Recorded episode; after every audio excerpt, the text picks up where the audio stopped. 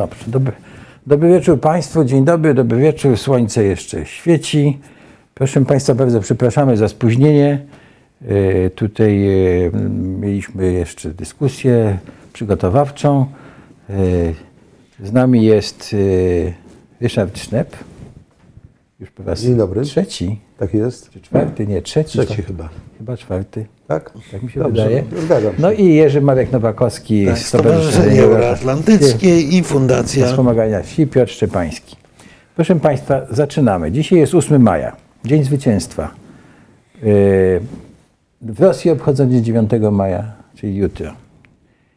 I chyba nie będziemy spekulować, jak chcecie zresztą, zobaczymy.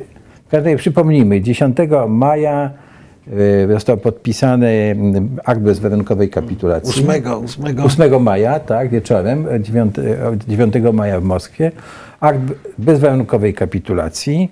Potem, e, e, o ile dobrze pamiętam, została utworzona taka Rada Ministrów Spraw Zagranicznych tych e, e, krajów, które zwyciężyły. Do trójki e, został, dołączona została Francja na prośbę Sowietów, o ile dobrze pamiętam. Prawdopodobnie e, to było w wyniku tego, że de Gaulle uznał e, PKWN, a dzisiaj ma po- pomnik, na, ten pomnik na, na, na rondzie de Gaulle'a. Na własnym rondzie, czyli Na własnym rondzie ma, tak, ma Dwa statuetkę, a ja bym ten pomnik jednak zdjął. Ale nieważne, mamy 8 maja. Ale co, i, i co jest ciekawe, że em, ta Rada Ministrów y, działała przez, do 1949 roku i y, w zasadzie nigdy nie doszło do podpisania traktatu pokojowego z tymi pokonanymi Niemcami. A dlaczego? Dlatego, że y, alianci zachodni nie chcieli się zgodzić na to, czego chciały Sowiety, żeby Niemcy były państwem neutralnym w tym zapisie. Tak, bo narastało napięcie i mówię o tym dlatego, że to jest taki przyczynek do dnia dzisiejszego. Co by- Jakby się potoczyła historia naszego regionu, gdyby wtedy alianci zachodni się zgodzili i podpisany byłby traktat pokojowy, Niemcy były państwem neutralnym. Tak, było ciekawe, ale alianci nie zgodzili. Dobrze, tyle na razie. Wracamy do naszego tematu. Nowa architektura bezpieczeństwa, zmiany, tak, to się dzieje na naszych oczach. No i teraz zapraszam Was do dyskusji. To mm, może zaczniemy Ale co od... małe y, odniesienie takie do tej historycznego wstępu No tego, mi się wydaje, że... jeżeli pozwolisz. Dobrze, To oczywiście. znaczy, y, nasz, mam nadzieję, że wszyscy jesteśmy historykami, więc y, że nie będziemy dyskutowali nad tym, co Nie, by było, gdyby Nie. Ktoś inny wygrał, albo gdyby zamiast kogoś tam był ktoś inny i tak dalej, bo to jest Chodziło mi tylko o to, Czysta że, historyzm. że nie wszyscy wiedzą o tym, o tym sporze, czy jakie Tak. mają być Niemcy. Tak? Wynik był potem, że Niemcy więc- zachodnie były, się, po- poszły tu. Ka każdy ma swój dzień zwycięstwa, Tak, tak. jak gdyby, i niech tak zostanie. Natomiast interesuje nas to, co może się wydarzyć Mhm. jutro, w związku z tym, że to Federacja Rosyjska będzie obchodzić coś, co dla nich, dla społeczeństwa rosyjskiego jest symboliczne, niezwykle ważne. To jest moment y, glorii i takiej wspólnej y, y, pamięci po prostu. I cóż, no, wiemy, że Władimir Putin nie ma za bardzo czym się pochwalić. To nie będzie zwycięstwa, rzeczywiście parada, jak do tej pory. Ja osobiście nie przewiduję, nie sądzę, żeby wydarzyło się coś szczególnego, bo były różnego rodzaju spekulacje, że będzie ogłoszona wojna i, i powszechny pobór wojskowy e, w Rosji. To zmieni, jak gdyby też zmusi Putina do przyznania się, że to jest wojna przeciwko Ukrainie. Ja myślę, że e, ten jutrzejszy dzień przebiegnie względnie tradycyjnie, to znaczy będzie parada. Wiemy już, że będzie w znacznie mniejszym wymiarze niż dotychczas. E, Specjalnie nie przywiązywałbym tutaj y, wagi do, do symboliki, natomiast to, co jest interesujące, to fakt powszechnie znany, myślę, że dużej części opinii publicznej w Rosji też, że cały zamysł e, ataku, te- tej operacji specjalnej wojskowej, jaka miała się dokonać wobec Ukrainy, nie udał się. I to będzie oznaczało rzeczywiście, tak jak e, z, zacząłeś tym e, takim tytułem e, szalenie szerokim, z- początek nowej architektury w świecie, innej roli Rosji, a przede wszystkim w moim rozumieniu zupełnie innej roli Ukrainy i naszego regionu. Znaczy, Tak ja, myślę, ja myślę, że tu nawet będzie, jest więcej, bo to, co stało się 24 lutego, to jest początek również innego modelu, innego sposobu uprawiania polityki. To jest niesłychanie ważne, ponieważ to doprowadzi do e, powstania zupełnie nowej konfiguracji, nowego koncertu mocarstw, nowego modelu e, budowania polityki światowej. To oczywiście to nie stało się z dnia na dzień, ale to mm, będzie taki moment przełomowy. Natomiast wracając do tego 8 i 9 maja.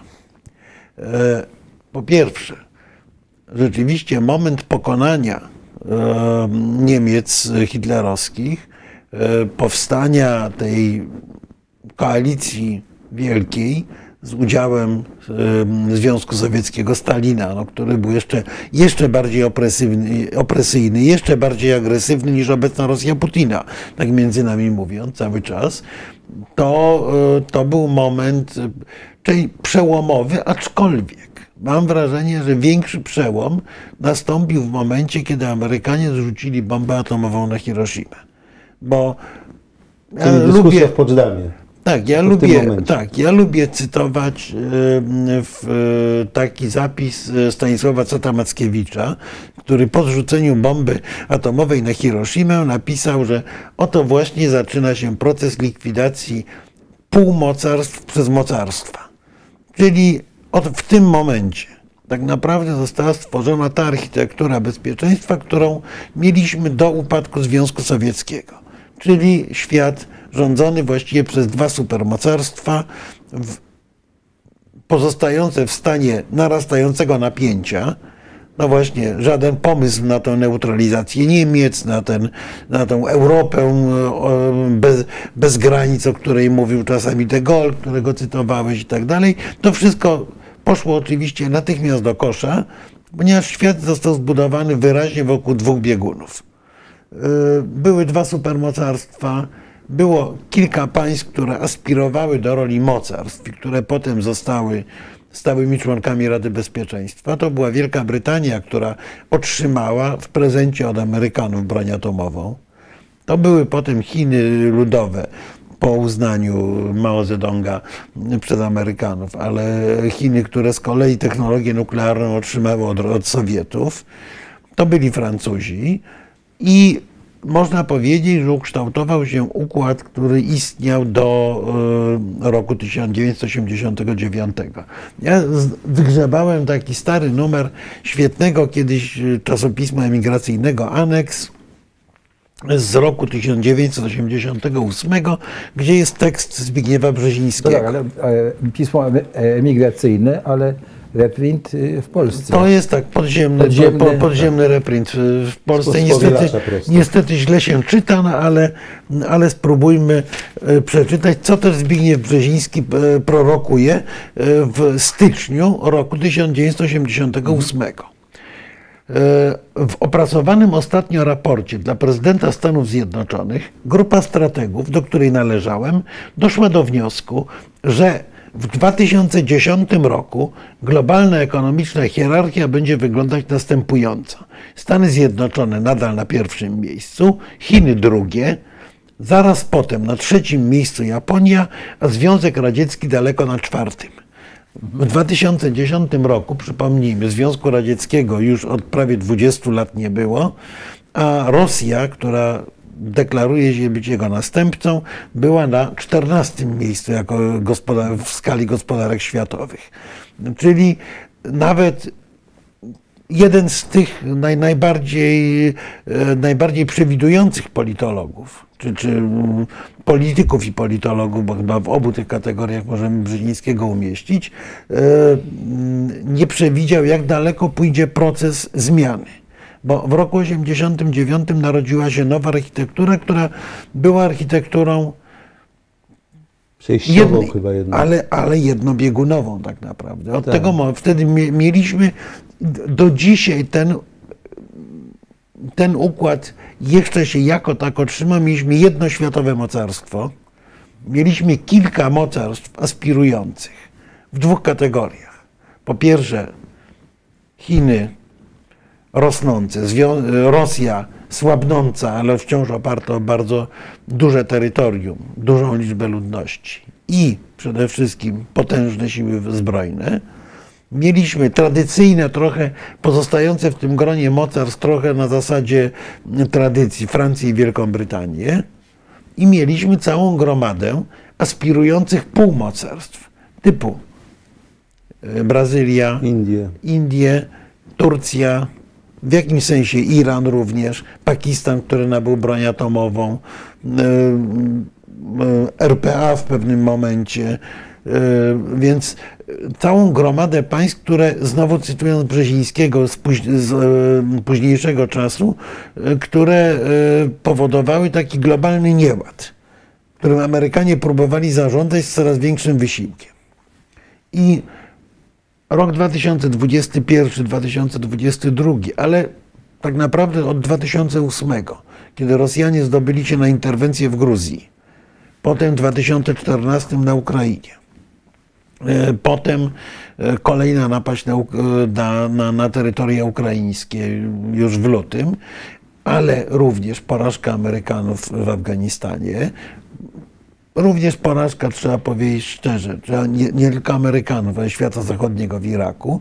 To wszystko zdawało się kształtować nową architekturę, która doprowadzała do jednej zmiany. To, o czym mówi tu Brzeziński, to jest wyraźnie wyścig gospodarek. A no właśnie, bo mieliśmy jeszcze dwa takie dziwne półmocarstwa, aspirujące wyłącznie w polu ekonomicznym, czyli dwa kraje przegrane w II wojnie światowej, Japonię i Niemcy Niemcy. potężne gospodarki, stosunkowo słabe armie i państwa, które bardzo długo, aż do końca lat 90., e, były e, w karcie Narodów Zjednoczonych określone jako państwa wrogie. Prawda? To określenie dopiero zdjęto, e, o ile pamiętam, w 1999 roku. Były d- Dwa kraje, które nie miały możliwości praktycznie rzecz biorąc wejścia na arenę międzynarodową, nawet z dużym potencjałem, Tak. którzy, który zdążyli z, zbudować. Tak, no bo one były na drugim, trzecim miejscu politycznych, historycznych, to znaczy zaszłości. I stąd też problem między innymi, to już skoro wspomniałeś o Niemczech, e, zakazu praktycznie rzecz biorąc e, konstytucyjnego wykorzystywania sił zbrojnych niemieckich poza własnym No terytorium. to samo w, Japonii. w Japonii. E, Więc w każdym razie mieliśmy tę taką Pax Americana plus rosnący bałagan, z którego, bałaganu, z którego do bałaganu wyłaniały się Chiny, ale gra toczyła się głównie przy pomocy narzędzi gospodarczych. Przyzwyczailiśmy się do tego, że właściwie jesteśmy w wyścigu gospodarek. To cytując marszałka Piłsudskiego, który powiedział, e, zupełnie nietrafnie zresztą akurat w tym wypadku, że e, przy, e, przyszłością świata jest wyścig pracy, tak jak był kiedyś wyścig krwi. Otóż wkrótce potem nastąpiła II wojna światowa, czyli wyścig krwi i w gruncie rzeczy myśmy uznali na przełomie lat 2000, 90. i 2000, że nareszcie weszliśmy w ten wyścig pracy, wyścig gospodarek. No i nagle, oczywiście gospodarki są piekielnie ważne, finalnie pewnie ważniejsze e, nawet, ale weszliśmy znowu w erę, w której zaczynają się liczyć twarde e, gwarancje bezpieczeństwa i twarde siły zbrojne. Na przykład w Unii Europejskiej mieliśmy sytuację, w której ta Unia nam się rozłaziła, bo zaczęliśmy mieć walkę wewnętrzną przeróżnych interesów, prawda? Y, Znowu ostatnie lata. Bo skąd się wzięła Unia, skąd się wzięło NATO? Z pięknych idei też, ale przede wszystkim ze strachu przed Sowietami. Y, Musieli, No i własną rewolucję. no tak, ale świat zachodni się musiał integrować, bo był y, bezpośrednio za granicą był agresywny wróg. W momencie, kiedy tego wroga zabrakło, to zaczęło się to wszystko rozłazić. I nagle okazało się, że jest ten twardy przeciwnik w postaci Federacji Rosyjskiej i że jest jeszcze twardszy przeciwnik, używający nieco innych narzędzi niż Rosjanie, czyli Chińska Republika Ludowa. I teraz nagle świat zachodni zaczął orientować się, że grając samodzielnie jesteśmy czymś, co Norman Davis w odniesieniu do historii Polski nazwał, że to jest God's Playground. mm, przetłumaczono to jako Boże Igrzyska, ale właściwie to jest boisko Boże. I Europa zaczęła być boiskiem, gdzie ci wielcy z zewnątrz, dysponujący siłami zbrojnymi, dysponujący władzą autorytarną, która pozwalała wykorzystywać gospodarkę, czy podporządkować gospodarkę polityce, zaczęli rozgrywać kraje europejskie we własnych interesach. Czyli inaczej mówiąc, e, z tego bez światowego nieładu, którego Amerykanie już nie dawali rady, mówiąc językiem współczesnym, ogarnąć, nagle zaczęły się wyłaniać nowy koncert mocarstw zewnętrzny wobec Europy. Ja myślę, że to, co stało się 22 lutego e, pomiędzy Rosją a Ukrainą, czy napaść Rosji na Ukrainę, to jest taki, taka pieczęć przybita na tym rodzącym się zupełnie nowym modelu prowadzenia polityki. Modelu prowadzenia polityki, w którym decyduje naga siła i możliwości z dziedziny bezpieczeństwa i wojskowości. No ja, żeby nie zabrakło polemiki, ty chcesz powiedzieć coś, a, a ja chciałem by- coś, swoją wizję troszkę. Jeśli pozwoli, już Ci oddaję głos, tylko chciałem bardzo serdecznie Pana pa, przywitać się naszych e, widzów. E, Pani Katarzyno, bardzo dziękujemy za, za Pani uwagę i wstępną wymianę informacji z Panem Robertem. E, Państwo są naszymi stałymi gośćmi, dlatego e, serdecznie Państwa witamy, ale też inne osoby oczywiście też. No tutaj już mamy, e, Panie Jerzy proponuje wydanie Pana przemyśleń i esejów na temat polityki międzynarodowej, roli Polski w formie książki, na przykład dla Nowej Konfederacji. Jak rozumiem, jesteś też współpracownikiem. Nie wiem, czy myślisz tak, o tym, tak, ale... tak, tak, Czy nawet- ktoś wi- widzowie dobrze cię identyfikują z No tym. tak, dobrze Tak, identyfikują. Nawet nad taką książką myślimy, Tak. e, ale e, dzieje się tyle, że jest bardzo trudno nawet porządny artykuł sklecić, bo zanim się go skończy, to już e, założenia wyjściowe się Tak, zmieniają. ja, ja chciałem Ale to może warto było Tak, przy okazji, skoro jest taka prośba ze strony widzów, zareklamować w jakimś sensie książkę, która w przyszłym tygodniu się ukaże. Właśnie. E, wydana przez e, e, Konferencję Ambasadorów RP I Uniwersytet i, i Jagielloński. Uniwersytet Jagielloński i Instytut Bliskiego i Dalekiego Wschodu.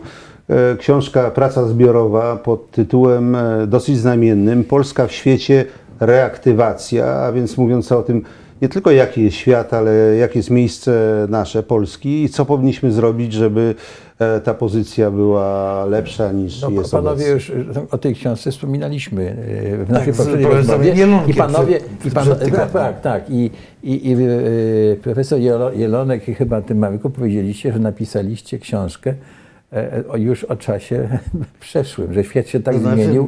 no, znaczy, napisaliśmy ale ją w czasie to nie znaczy, że przeszłym. nieaktualna. No tak? więc Właśnie, właśnie. właśnie, to znaczy można by, ale ja nie, nie chciałbym tutaj Nie, nie, schodzić z tematu, tylko jedno dyskusji. zdanie, jedno Tak. zdanie tylko, że rzeczywiście mm, książka powstała z tekstów złożonych mniej więcej e, Tuż przed lutym tak naprawdę. no nie tuż, e, Ale końcu listopada. tuż przed lutym. Tak, ale to do, do wydawnictwa oddana była w styczniu, mniej więcej na początku stycznia, natomiast teksty były pisane we wrześniu i część w październiku może. No, wrócimy do tej książki. Natomiast, natomiast e, ona oczywiście nie odnosi się w związku z tym do, do wydarzeń w Ukrainie, natomiast nie uwzględnia tego istotnego elementu.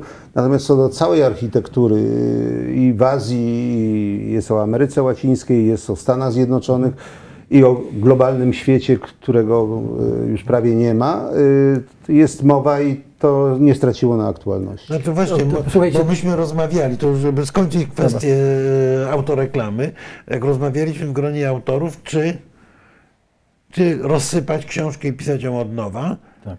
Po, przeczytaliśmy to, co się ukazało, to, to, to, co jest już przygotowane i złożone i stwierdziliśmy, że mimo zmiany, która nastąpiła w lutym, książka nie do końca straciła swoją aktualność, bo też luty był, e, czy napaść rosyjska była właściwie taką właśnie pieczęcią nad pewnymi tendencjami, które już się zaznaczały wcześniej. Tak jest. Dobrze, wróćmy takim razie do tego wątku, który Marek por- poruszył. Ja dobrze pamiętam, Marek stwierdził, że e, w tej nowej e, architekturze e, 20, e, lu- w lutym się stało coś takiego, że siła zbrojna stała się, e, e, gdyby zmieniło się to, że gospodarki y, przedtem była liberalizacja gospodarek, natomiast w lutym stało się tak, że nagle siła, twarda siła zbrojna stała się takim czynnikiem e, decydującym, czy bardzo ważnym w polityce między, międzynarodowej. Tak? I że, i że e, no, był taki stan chaosu i, i nastał ten 20...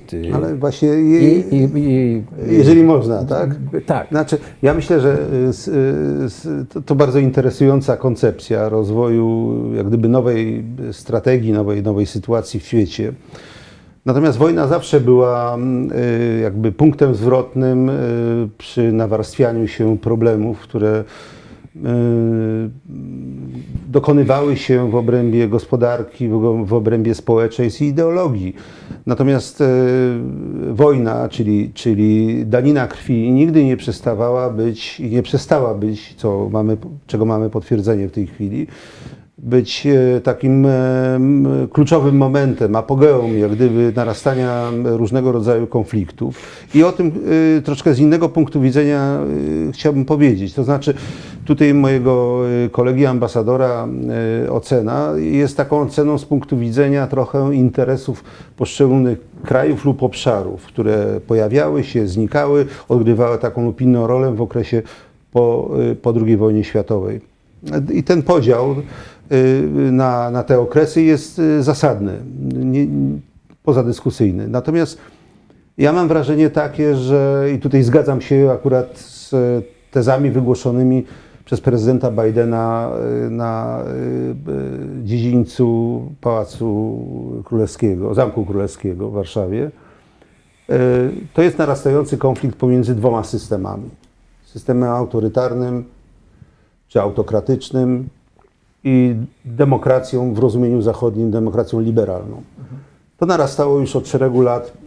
Sporo na ten temat mówiono, ale było to wciąż ulotne, bo ten konflikt y, znajduje odbicie właściwie we wszystkich dziedzinach. Między innymi w, gospodarce. To jest konflikt pomiędzy na przykład polityką gospodarczą Chin, gdzie e, gospodarka jest kontrolowana przez państwo, aczkolwiek czerpie siły e, z wolnego rynku. I z drugiej strony zasadami e, współpracy międzynarodowej i wymiany handlowej, które wypracował Zachód przede wszystkim i przyjął jako uznane. E, W innych e, ideologii, to znaczy skuteczność zarządzania państwem i społeczeństwem, e, państwa autokratyczne, autorytarne wychodzą z założenia, że zarządzanie zwłaszcza dużymi obszarami, dużymi społecznościami jest możliwe właściwie wyłącznie przy jakiejś centralizacji władzy i przy użyciu siły i ograniczeniu wolności. E, My trzymamy się kurczowo, możemy na ten temat dyskutować, czy słusznie, czy nie. Ja uważam, że tak, żeby to było jasne. Trzymamy się pewnych zasad wypracowanych wprawdzie dość dawno, że wolna jednostka jest najbardziej twórcza, że powinniśmy dbać o to, aby były wolne media, e, żeby była wolność zgromadzeń, e, również protestowania, kiedy uważamy, że to jest e, zasadne. Jednym słowem, konstytucjonalizm i, i, i, i praworządność, czyli rządy prawa. Że to są elementy, które nie straciły na swojej wadze, natomiast to, co się zmieniło, to y, jak gdyby ta liberalna demokracja rozpłynęła się w swoim, samouwielbieniu i przestała skutecznie zarządzać społeczeństwami. I państwa takie jak Rosja, czy choćby Chiny, y, usiłują udowodnić światu, że właściwie modelem, który jest bardziej praktyczny, który prowadzi do lepszego zarządzania, jak choćby społeczeństwem chińskim, e, ma przewagę nad e, liberalną demokracją. To starcie, którego jesteśmy świadkiem, dotyczy wprawdzie y, Ukrainy i jest dla Ukrainy najbardziej bolesne, bo dotyczy ich suwerenności, ich niepodległości, ich prawa do wy- wyboru, ale przecież to prawo do wyboru jest niez, niez, niezbywalnym prawem wywodzącym się no, z wolności liberalnej. Więc mamy tutaj e, e, zetknięcie dwóch światów. E, Ja myślę, że ten zachodni model niezwykle w tej chwili wzmocniony jednością i takim przekonaniem wygra tę batalię. To są też bardzo dwa duże organizmy gospodarcze, jakim są Stany Zjednoczone z jednej strony w połączeniu z Kanadą i Unia Europejska i że jesteśmy w stanie sobie No plus poradzić takim- Japonia, plus Australia. Oczywiście, y, dalej tam Znaczy, y, no są to, jest, sojusznicy. to, tak. to jest y, generalnie pakiet tego tak zwanego wolnego świata, to jest ponad 50, sporo ponad 50% światowej gospodarki. Y, I oczywi, oczywiście, oczywiście tutaj zgoda, że, e, że ta oś mniej więcej w ten sposób się ustawi. Natomiast y, pan Jarosław Kupś tu jaka praworządność powiada. No panie Jarosławie, ja mam tak prosty eksperyment. W Polsce słusznie uważamy, że praworządność czuje się delikatnie mówiąc źle, jest naruszana i tak dalej. Ale ja proponuję, e, żeby pan najpierw wygłosił protest e, lżąc e, któregoś z polityków rządzących w Polsce, a potem pojechał sobie na wycieczkę do Moskwy i spróbował zelżyć w identyczny sposób publicznie Władimira Władimirowicza Putina, czy do Chin i powiedział to samo o Xi Jinpingu. Myślę, że bardzo szybko poczułby pan osobiście różnicę dotyczącą praworządności. E, To, to jest różnica fundamentalna. To jest różnica fundamentalna, która daje nam paradoksalnie pewną przewagę. Dlatego, że świat współczesny, gospodarka, ale szerzej niż gospodarka, bo to świetnie widać w wojnie na Ukrainie. E, Świat współczesny jest światem zarządzanym przez nie zarządzanym może przez komputery, to nie jest właściwy sposób, ale organizowanym przez pewien e, ogromny pakiet software'owy związany z, całym, e, z e, całą nowoczesną elektroniką. Otóż to zostało wymyślone na Zachodzie i dla ludzi Zachodu. I e, okazuje się, że konstruowanie nowoczesnego software'u jest związane z, pewną, z pewnym indywidualizmem i osobistą wolnością. Tak samo jak okazuje się, że nowoczesna wojna prowadzona przez, w cudzysłowie znowu, bardzo upraszczając, e, samodzielnych sierżantów jest dużo bardziej skuteczna niż wojna wielkich mas dowodzonych przez, e, wertykalnie przez generałów, których rozkazy spływają na sam dół. E, Starcie ukraińsko-rosyjskie pod Kijowem było tego fantastycznym przykładem. Małe grupy, obdarzone dużą samodzielnością, e, okazywały się znacznie skuteczniejszym sposobem prowadzenia wojny niż wojna e, zarządzana przez jednego gen- generalissimusa. Wobec tego to starcie wolnego świata ze światem autorytarnym ma również takie bardzo praktyczne, praktyczne przełożenie. I okazuje się, że na razie jeszcze ten nasz świat, między innymi dlatego, że myśmy wymyślili Apple'a, my w sensie świat zachodu, myśmy wymyślili Apple'a, myśmy wymyślili całe oprogramowanie pod nasz sposób myślenia.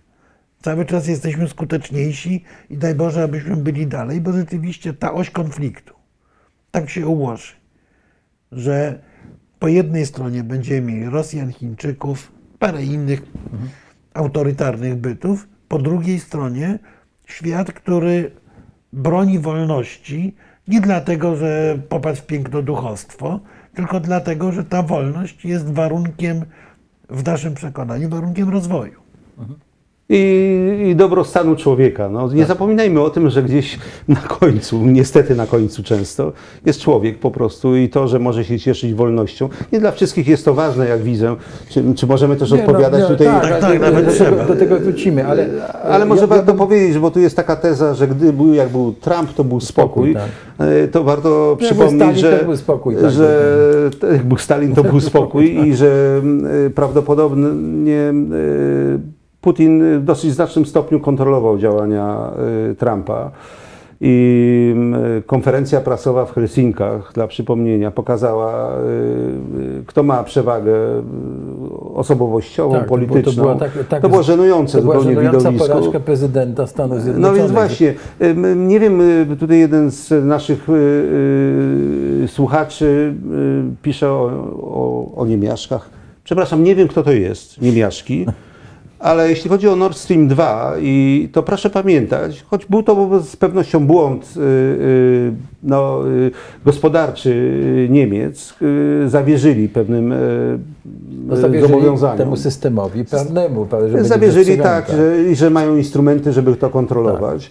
Natomiast y, y, chciałem przypomnieć, że to, co wzmocniło też Rosję, ale też Chiny właśnie, o których była mowa, to są gigantyczne ilości zachodnich firm ze wszystkich krajów, z Francji, z Niemiec, z Wielkiej Brytanii i ze Stanów Zjednoczonych przede wszystkim, które udzieliły albo licencji, albo rozpoczęły produkcję wysokich technologii w Chinach. I w tej chwili to są ich technologie. Nie, pa, pamiętajmy o tym, że, że, że szereg firm, które znamy, no, choćby Lenovo, prawda, jest firmą chińską, wykupioną z IBM-u, prawda, i masę innych rzeczy, że właścicielami Volvo Tak. są Chińczycy i wielu, wielu innych y, y, produktów y, i technologii, które, z których korzystamy na co dzień i nie mamy takich skrupułów, kiedy korzystamy Huawei'a czy z innych y, telefonów chińskich, tylko cieszymy się nimi, Nie. ale jesteście są, Państwo... Są, do niczego, ale jak, jak mamy iPhone'a, to on jest też robiony w Chinach niestety. Nie, Słuchajcie, w Malezji. Malezji. W Malezji sprawdzałem to. To- to lepiej. y, jestem użytkownikiem Słuchajcie, y, Malezji, nie w Chinach. E, Mówiąc o tej m, nowej architekturze, ja bym wrócił do wątku, jeśli mogę Wam zaproponować, e, Nord Stream 2. No bo Nord Stream 2 jest symbolem tego, że Rosja używa swoich zasobów energetycznych jako instrumentu polityki. Ale Rosja tak? zawsze Tak. tego I- używała. no I właśnie, co więcej, no ale, ale, ale, ale, Ros, tylko- Rosjanie niczym Adolf Hitler w Mein Kampf. Oni są Tak. szczerzy. Oni zapisali to w swojej doktrynie polityki zagranicznej lat temu Tak. 25, Właśnie że jednym z głównych narzędzi ma być polityka energetyczna. To nie była żadna niespodzianka, że tego To jest dosyć oczywiste No to, no to przypomnijmy, że Nord Stream 2 miał właśnie skrępować e, e, Niemcy, tak? ale to się nie stało. Ale no, tak? e, I, pamiętajmy i, o nie czymś wiadomo w momencie I- wkroczenia wojsk i to jest rosyjskich, było, taki- że, że nie ma już Nord Stream 2. Że- i- To ale to jest też syndrom tego nowego porządku, prawda? przynajmniej w Europie. To znaczy, że Europa się jest zdeterminowana, żeby się uwolnić od tego. e, Ja, ja myślałem, że do, do, do takich konkluzji dużych dojdziemy na koniec, Dobra, a, no a, ale jest, skoro jesteśmy przy energetyce i przy ropie, to pamiętajmy jednocześnie o tym, słusznie krytykując z punktu widzenia Polski Nord Stream 1, że gaz, który teraz pozyskujemy, po zamknięciu dostaw z Rosji, skąd pochodzi? Też z Rosji. Tylko przez e, konektory. e, To jest, to jest dużo dłuższa opowieść. Oczywiście tak. I y, znaczy, powiedzmy sobie szczerze, że i Nord Stream 1, i cały, ca, cały ten projekt wielki rosyjski był przecież jednym z motorów rozwoju i gospodarki niemieckiej, i gospodarki europejskiej, bo ten I naszej boom- gospodarki. Tak, i naszej, no, na, naszej też. Bo, Gaz, e, bo e, mieliśmy względnie tanie i łatwo dostępne surowce energetyczne. To był, to był jeden z motorów rozwoju. I był to pewien wybór. Generalnie większość polityków europejskich uważała, że e, poprzez handel, poprzez powiązanie Rosji z, ze światem zachodnim, tę Rosję się ucywilizuje politycznie w ten sposób, że będzie, zresztą to samo było, takie samo było amerykańskie rozmowanie na temat Chin. E, Dokładnie, że poprzez wymianę gospodarczą e, w naturalny sposób wzmocnimy, tak, wzmocnimy demokrację, do, dobrobyt równa się demokracji i tak dalej. Okazało się, że żaden dobrobyt, tylko ci goście tą kasę przeznaczali właśnie na różne bomby, uzbrojenie i tak dalej. E, I raczej wydawali ją na paralizatory dla policji, która miała się znęcać nad, nad demonstrantami, niż odwrotnie. No ale to było widać w pewnym momencie. To w wypadku Stanów Zjednoczonych to chyba Henry Kissinger pisał, że, e, że należało zmienić politykę amerykańską, e, amerykańskiego transferu technologii po placu Tiananmen, bo manewr Kissingera to też jest jeden z elementów tej wielkiej geopolityki. Odwrócenie Chin do współpracy tak. ze Stanami Zjednoczonymi. I odwrócenie od 50 Rosji. lat temu. Tak, i odwrócenie od Związku Sowieckiego, Tak, tak. czyli rozerwanie tego bloku. Otóż w roku 1989 e, nie ma supermocarstwa sowieckiego, ono się sypie. Wobec tego w momencie, kiedy Chińczycy mordują demonstrantów na placu Tiananmen, to Ameryka nie ma już e, interesu, żeby przymykać na to oko. A oczywiście, ponieważ firmy były zainteresowane obecnością na chińskim rynku, chińską bardzo tanią pracą i tak dalej, no to dalej brnięto w to e, rozumienie Chińczyków, to rozumienie chińskiej specyfiki. Ale Nie może- ale- zareagowaliśmy, krótko mówiąc, wtedy, kiedy mogliśmy zareagować, my w sensie świat zachodni. Tak, ale może warto, bo to jest coś, czym, od czego zaczęliśmy właściwie, od ahistoryzmu. Znaczy myślenie o tym, że powinniśmy wiedzieć, przypomnę, 50 lat temu. Mówimy o 70 latach, tak? Tak. Jest absurdem. Nie, no wtedy- wtedy, wtedy nawet były podejmowane, okej. no, podejmowane decyzje, były racjonalne i oparte na analizach z danego momentu i na tym doświadczeniu politycznym, które wówczas państwa Zachodu posiadały. Więc mówienie o tym, a trzeba było wiedzieć, kiedy coś tam, to jest po prostu myślenie. Trzeba było było Jadwigę wydać za Habsburga i byśmy byli tak. No nie, nie, gdzie ale, tak. to, ale to jest niesłychanie ciekawe, bo e, jeżeli A to jest mówimy 50 o pewnej... lat. Ta, no zgoda, ale sam Kissinger mówi, 50 lat temu miałem rację. E, Po upływie kolejnych lat, prawie 20, należało dokonać korekty albo w każdym razie postawić pewne znaki zapytania. Ale to jest- Kissinger to mówi teraz. no, zgoda. Natomiast ja bym powiedział, że to jest e, znakomity przykład e, problemu, jakim jest dyskusja pomiędzy zwolennikami realizmu i, e, i romantyzmu w myśleniu politycznym. Otóż najgorzej jest pomieszać dwie, dwie te metody. Bo jeżeli działa się według jednej względnie konsekwentnie, to jest okej. Natomiast wtedy, kiedy e, miesza się je, e, wyciągając jak króliki z kapelusza poszczególne pomysły z dwóch tych koszyków, kompletnie różnych, no to wtedy wychodzi to fatalnie, tak jak w jakimś sensie można powiedzieć fatalnie wychodziła polska polityka wobec Białorusi w zupełnie innej skali. Właśnie też była mieszanką takiego cynicznego realizmu i jednocześnie pewnego romantyzmu czy, czy trzymania się zasad, mówiąc No tak, ale o, o, oczekiwanie od polityków 20-30 lat temu, kiedy wszyscy, dosłownie wszyscy, my też tutaj, zachłysnęliśmy się globalizmem. Oczekiwanie, że należało przewidzieć koniec globalizmu, a jesteśmy świadkami końca globalizmu, między innymi nie tylko z powodu y, wojny w Ukrainie, ale może nawet przede wszystkim z powodu pandemii, która dotknęła cały świat. E, Cierpienia, jakie przeżywają producenci z powodu właśnie rozciągniętych łańcuchów dostaw, e, e, wyizolowania producentów elementów od tych finalnych produktów i tak dalej, i tak upolitycznienie produkcji, można powiedzieć, mogli byli to przewidzieć, ale nie przewidzieli, bo wszyscy wierzyliśmy w to. I tutaj nie ma winnych, że globalizacja jest panaceum na wiele e, chorób cywilizacyjnych, między innymi właśnie na nacjonalizmy, na opresję, na autorytaryzm i tak dalej, i tak.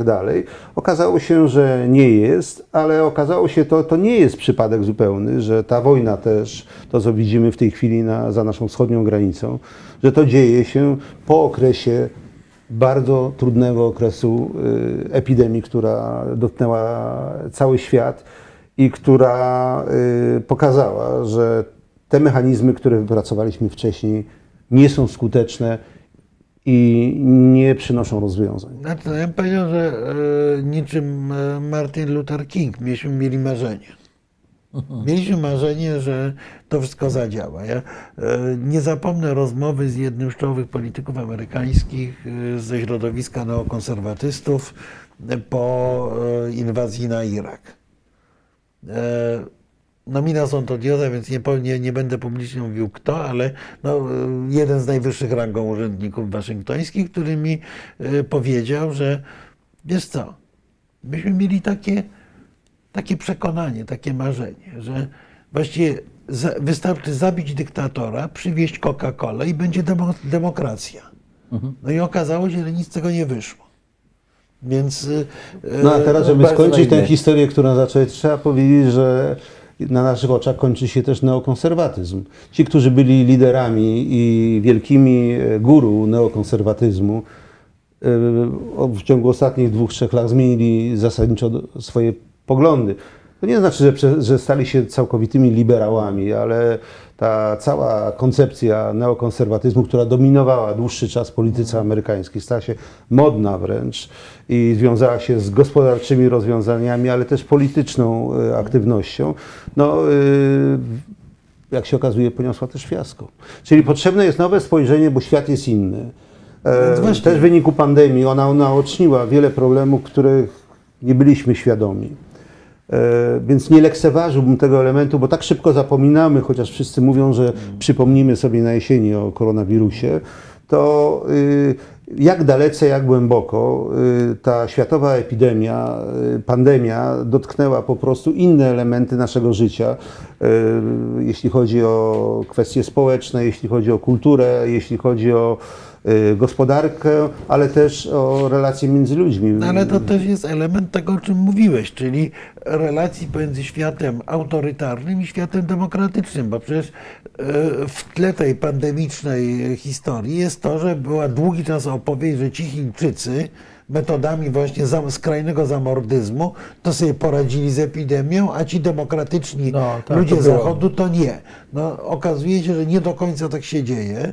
E, Że ten model e, autokratyczny nie załatwia sprawy Ten, epidemii. ten omikron nie chce jakoś... Tak, ale nie, nie załatwia nawet sprawy epidemii, czyli krótko mówiąc, efektywność tego modelu, którą Chińczycy niesłychanie reklamowali, Rosjanie reklamowali. Przecież mieliśmy jakieś opowieści o tym, że oni mają fantastycznego Sputnika. To Łukaszenko opowiadał, że a tłumy Chińczycy Polaków... zamknęli, zam- Tak. zamknęli pół narodu Tak. niemalże w domach, obwarowali wojskiem i okazało się to też nieskuteczne. No, i w tej chwili przymierali w domu, bo nie, nie nawet nie wiemy, nie wiemy Tak. ile ofiar e, e, wynika właśnie z tego, że podjęto niezwykle drastyczne decyzje, które w żadnym społeczeństwie Tak. demokratycznym, powiedzmy sobie to jasno, byłyby nie, do nie byłyby do przyjęcia. Mhm. One byłyby po prostu e, czymś tak e, katastrofalnym, że prawdopodobnie doprowadziłoby do buntu społecznego.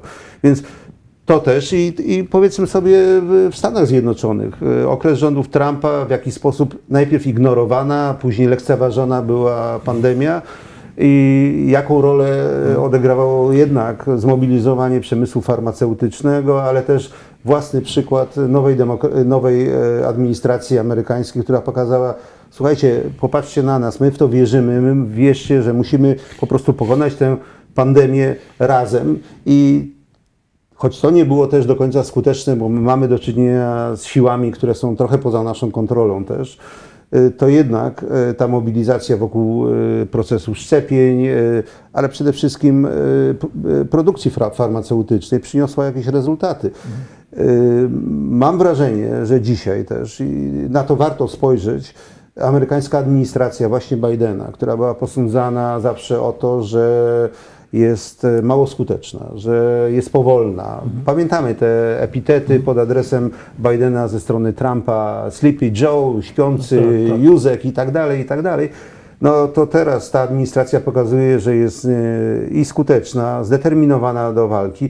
I w związku z tym warto się przygotować też mentalnie, że ta cała sprawa potrwa dłużej niż sądzimy. To nie będą gdzie lato tego roku, to będą prawdopodobnie 2-3 lata co najmniej e, bardzo ważnego sporu, konfliktu. e, Nie tylko w Rosji, ale prawdopodobnie w jakimś stopniu przejdzie to na konfrontację z Chinami.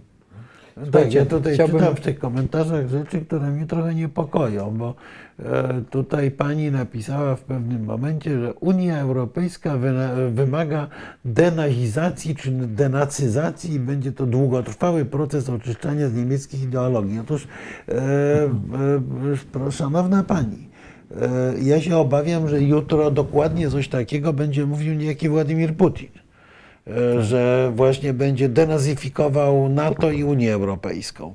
E, Miejmy szacunek do, do, własnego, do własnych słów i własnej argumentacji, bo e, mm, takie niemądre przeklejanie kalek na temat Niemiec, e, na temat Izraela i tak dalej, to jest, to, to, to jest w gruncie rzeczy działanie właśnie dokładnie w polu, w polu oddziaływania troli Putina. E, Mamy ogromną ilość różnych pretensji do polityki Republiki Federalnej, która rzeczywiście jest, by, była, była bardzo długo polityką e, nadmiernego oswajania Rosji. Tylko ja przypomnę Państwu, kiedy, jak już mówimy o zjawiskach historycznych czy geopolitycznych, historycznych, sojusz niemiecko-rosyjski narodził się w istocie dopiero w momencie, kiedy oba te kraje przystąpiły do likwidacji I Rzeczypospolitej.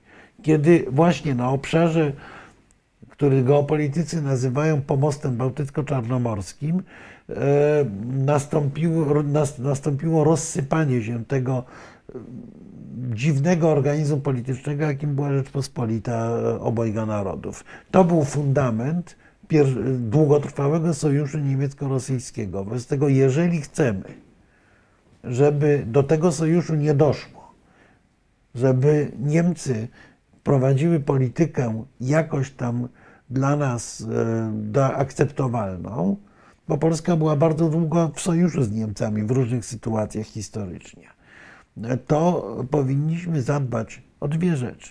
Po pierwsze o to, żeby nie doszło do odbudowy wielkiego rosyjskiego imperium, czyli wchłonięcia Ukrainy i Białorusi, bo to się do tego sprowadza tak naprawdę z naszego punktu widzenia.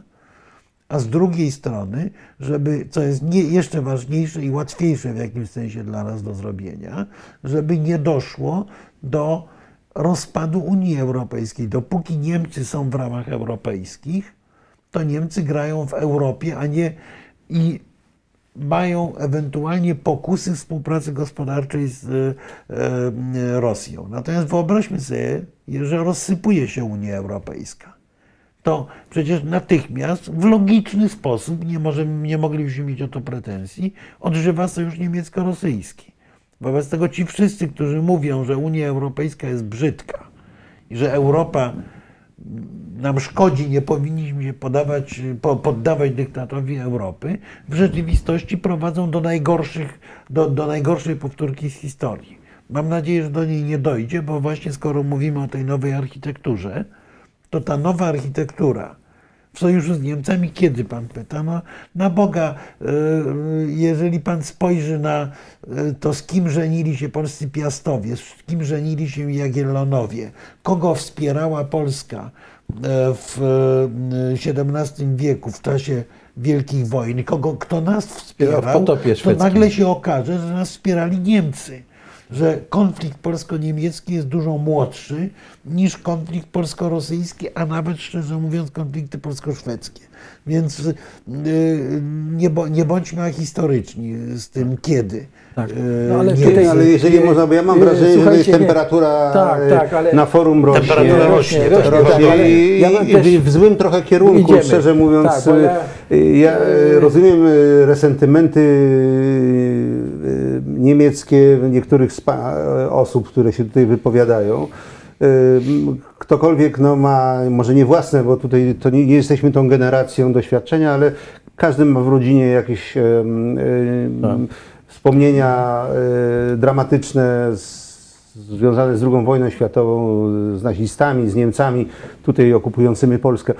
Ale ja muszę powiedzieć, e, zaryzykuję to wobec e, tych, tych e, bardzo tak nasrożonych osób, że mm, chyba żaden kraj nie przepracował tak swojej historii w ciągu minionych 50-60 lat, jak, jak właśnie Niemcy. I powinniśmy to cenić, że jest to, jeżeli nie najbardziej, to jeden z najbardziej proeuropejskich krajów Unii, który także nas ciągnie i gospodarczo, i cywilizacyjnie. I jesteśmy zbyt dużym narodem, żeby obawiać się jakiejś dominacji. Proszę tego nie, y, y, nie przesadzać z, tym- z tym takim historycznym strachem, który w niektórych jak najwyraźniej wciąż siedzi, bo y, jesteśmy dużym społeczeństwem, mamy swoje osiągnięcia. Ja takiej obawy w ogóle nie mam. Nie czuję, że, że, że Niemcy na mnie nastają, albo jak powiedział jeden ja też polityk, nie mam nie, y, Polacy Niemcy nas biją. Tak, Tak, to ja było, mam po- zdaje się. tak, tak, ja mam a, jeden, a, a nasz y, wa- ważny polityk rządowy, żeby nie powiedzieć jeden z ważniejszych rządowych, e, wyżywa się na Niemcach przy każdej okazji, zapominając, że wobec sytuacji właśnie na wschodzie obowiązuje nas zasada jedności, a dyskusji wyłącznie wewnętrznej, żeby tym bardziej mocniej pokazać Putinowi jedność całego Zachodu, bo jest to walka o to, jaki system, w jakim świecie, może nie państwo, ale państwa dzieci będą żyły. Tak, do tego wrócimy, ale ja bym chciał jeszcze tylko dodać, że tutaj się przewija wątek tego, że jesteśmy półperyferią. No jesteśmy, do- no jesteśmy, ale no. proszę Państwa, no, jesteśmy półperyferią na własne życzenie, no bo ja się e, już nie, nie, rozwi- nie chcę rozwijać tego wątku, ale spójrzmy na naszą edukację, porównajmy ją z niemiecką, prawda, ile wydajemy na innowacje i tak dalej, i tak dalej. No, to jest jedna sprawa. Ale Druga- te sny o potędze, przepraszam ale- bardzo, czy, ale- czy nie ale- uważamy, że ja- możemy żyć dobrze, Tak. e, że możemy być dumni Ale- naszych osiągnięć, nie będąc jeszcze jednocześnie jakąś wyimaginowaną potęgą światową? E, raczej to się nie zdarzy. Proszę, sugeruję raczej zapomnieć o takich e, mrzonkach, Tak, ale- natomiast zejść na ziemię i zbudować rzeczywiście kraj, który będzie sprawnie funkcjonował w Właśnie. usługach medycznych, w sprawach socjalnych, Tak. oferując Tak. wygodną, dobrze płatną pracę i, i bezpieczeństwo naszego, Ale- naszego bytowania. Ale tutaj- no, powiedzmy sobie szczerze, no jeżeli mówimy o snach o potędze, to być może właśnie znowu warto wrócić do tego głównego nurtu naszej rozmowy. No właśnie, to wróćmy. Jeżeli mówimy o snach o potędze, to żaden kraj rozmiaru Polski niespecjalnie cokolwiek y, na arenie światowej znaczy. Y, I żaden kraj, łącznie z Niemcami, Unii Europejskiej, bo to mówiliśmy o tych układankach historycznie od II wojny światowej. Żaden kraj Unii Europejskiej w nowym rozdaniu światowym samodzielnie nie będzie w stanie być krajem znaczącym, być nawet tym półmocarstwem. Wobec tego, y, jeżeli ktoś rozsądnie myślący w Polsce o polityce mówi o potędze Polski, nie tylko właśnie o tym, żebyśmy byli krajem porządnie urządzonym, bo to jest w ogóle warunek tej potęgi, zresztą to inna sprawa, to musi mówić o czymś takim, że jesteśmy częścią większego organizmu europejskiego. Mówiliśmy o tym, że Europa się sypała. Rzeczywiście sypała się. Nagle zyskała impuls dzięki Putinowi. E, No, ale dzięki pandemii też. No tak, ale wszystkim w postaci zagrożenia Tak, no tak. zewnętrznego. I Europa wzmacnia się, integruje. Jeżeli mamy cokolwiek znaczyć na arenie międzynarodowej, to jako część Europy. To jest moje osobiste również doświadczenie. Ja pamiętam, kiedyś byłem e, jako przedstawiciel rządu polskiego z wizytą w e, Republice Południowej Afryki jeszcze przed naszym wejściem do Unii Europejskiej. I nagle ci, to mocarstwo na wymiar afrykański, kraj bardzo wtedy aspirujący do roli mocarstwowej, nagle wicepremier tego kraju dyskutuje ze mną o tym, że oni chcą tu zainwestować, wejść, że Polska ich interesuje. No więc ja zaszczygłem uszami, no jak to Polska ich tutaj w Afryce interesuje, no tak, bo wy będziecie za chwilę członkami Unii Europejskiej i dzięki temu, inwestując u was, wejdziemy do Unii Europejskiej z naszymi inwestycjami. Europę, bo Poprzez polskie drzwi. tak, bo sama Polska nawet dla tego RPA ówczesnego była za mało interesująca, a Polska jako część Europy jak najbardziej tak. I pamiętajmy o prostej rzeczy, że mamy właściwie przed sobą taki banalny wybór. Albo będziemy mieli naszą chatę, naszą dubeltówkę, którą się bronimy, albo będziemy mieli jak dobrze pójdzie, i to jest jakby następna rzecz, o której tu pewnie powinniśmy powiedzieć, albo będziemy mieli jakiś pakiet udziałów, 20% może, może 15%, może 23%, jak dobrze pójdzie, w czołgu Leopard i w dużej, nowoczesnej korporacji. Jest pytanie, co wolimy? Czy wolimy sobie uprawiać własne poletko za chałupą i siedzieć z dubeltówką, jakby ktoś przyszedł, czy wolimy mieć pakiet udziałów korporacji, być może nie rozstrzygający, na pewno nie rozstrzygający, ale istotny i poważny udział w decyzji, w co będzie strzelał ten czołg. To taki bardzo banalny przykład, bo Europa, jeżeli ma cokolwiek znaczyć, musi być Europą silnie zintegrowaną. Być może nie federacyjną, ale silnie zintegrowaną. Musi mówić ten Mister Europe, jeden na świecie. Dlatego, że w, porów- przy półtora miliardowej, y, półtora miliardowych Indiach, półtora miliardowych Chinach, 300 milionowej Indonezji, 300 milionowej Nigerii, y, 300 milionowej Brazylii i tak dalej, Europa, przepraszam, 70-milionowe Mie- Niemcy, 40-milionowa Polska, co znaczy? To jest nieistotne. Jeżeli natomiast mój półmiliardowa, czy tam 400 milionowa Europa, a to jest inny, kompletnie inna A, po- rozmowa. A po, pozwolisz, Marku, ja, bo, bo tutaj e, pani e, zwróciła uwagę na taką e, trochę zabawną e, kwestię. E, Pani, e, przepraszam bardzo, Joanna? Tak, chyba tak. E, Że nie, nie bez powodu e, polskie babcie mówiły e, o tym, że, że diabeł Mówi- e, mówi po niemiecku. Mówi po niemiecku. Tak, Proszę Pani, to ja, więc ja Pani powiem, ponieważ baśnie i klechdy polskie były moją ulubioną lekturą jako dziecka i zacząłem się interesować i okazuje się, że rzeczywiście tam jest, pojawia się szwargocący diabeł po niemiecku albo diabeł po niemiecku z kusa ubrany, takie sformułowania. To są baśnie i klechdy ze Śląska. Gdzie jest liczy rzepa, e, e, e, e, Dolny Śląsk, prawda, i te e, baśnie, legendy tworzone właśnie na tym terenie ze względu na konflikty narodowościowe. Proszę na to spojrzeć z takim dystansem, e, dystansem e, literatury bardzo, bardzo przeszłej i odzwierciedlającej jakieś tam e, lokalne konflikty. Proszę Państwa, przestajmy budować narrację, którą kocha właśnie Władimir Putin. Znaczy, że naszym wrogiem nie jest rosyjski imperializm, tylko niemiecka dominacja. Bo proszę mi uwierzyć, to jest zabójcze. Nie ma innego miejsca pozytywnego dla Polski, jak w Unii Europejskiej, to co powiedział ambasador Nowakowski. Nasza duża rola jest możliwa do zrealizowania w obrębie Unii Europejskiej jako kraj, który będzie miał wpływ na strukturę, która prawdopodobnie w wyniku tych zmian, o których dzisiaj mówimy w świecie, będzie jedną z kluczowych. Z kluczowych w połączeniu czy we współpracy z Ameryką Północną, mam na myśli przede wszystkim Stany Zjednoczone i Kanadę. Meksyk też jest Ameryka Północna akurat. Y, Spodziewam się, że dojdzie, będzie powrót do czegoś, co zarzucił właśnie ulubiony przez jednego z panów Donald Trump, czyli porozumienia e, wolnohandlowego pomiędzy Unią Europejską a Stanami Zjednoczonymi. Nawet pozycja e, euro sprzyja temu, bo prawie się wyrównują obie waluty.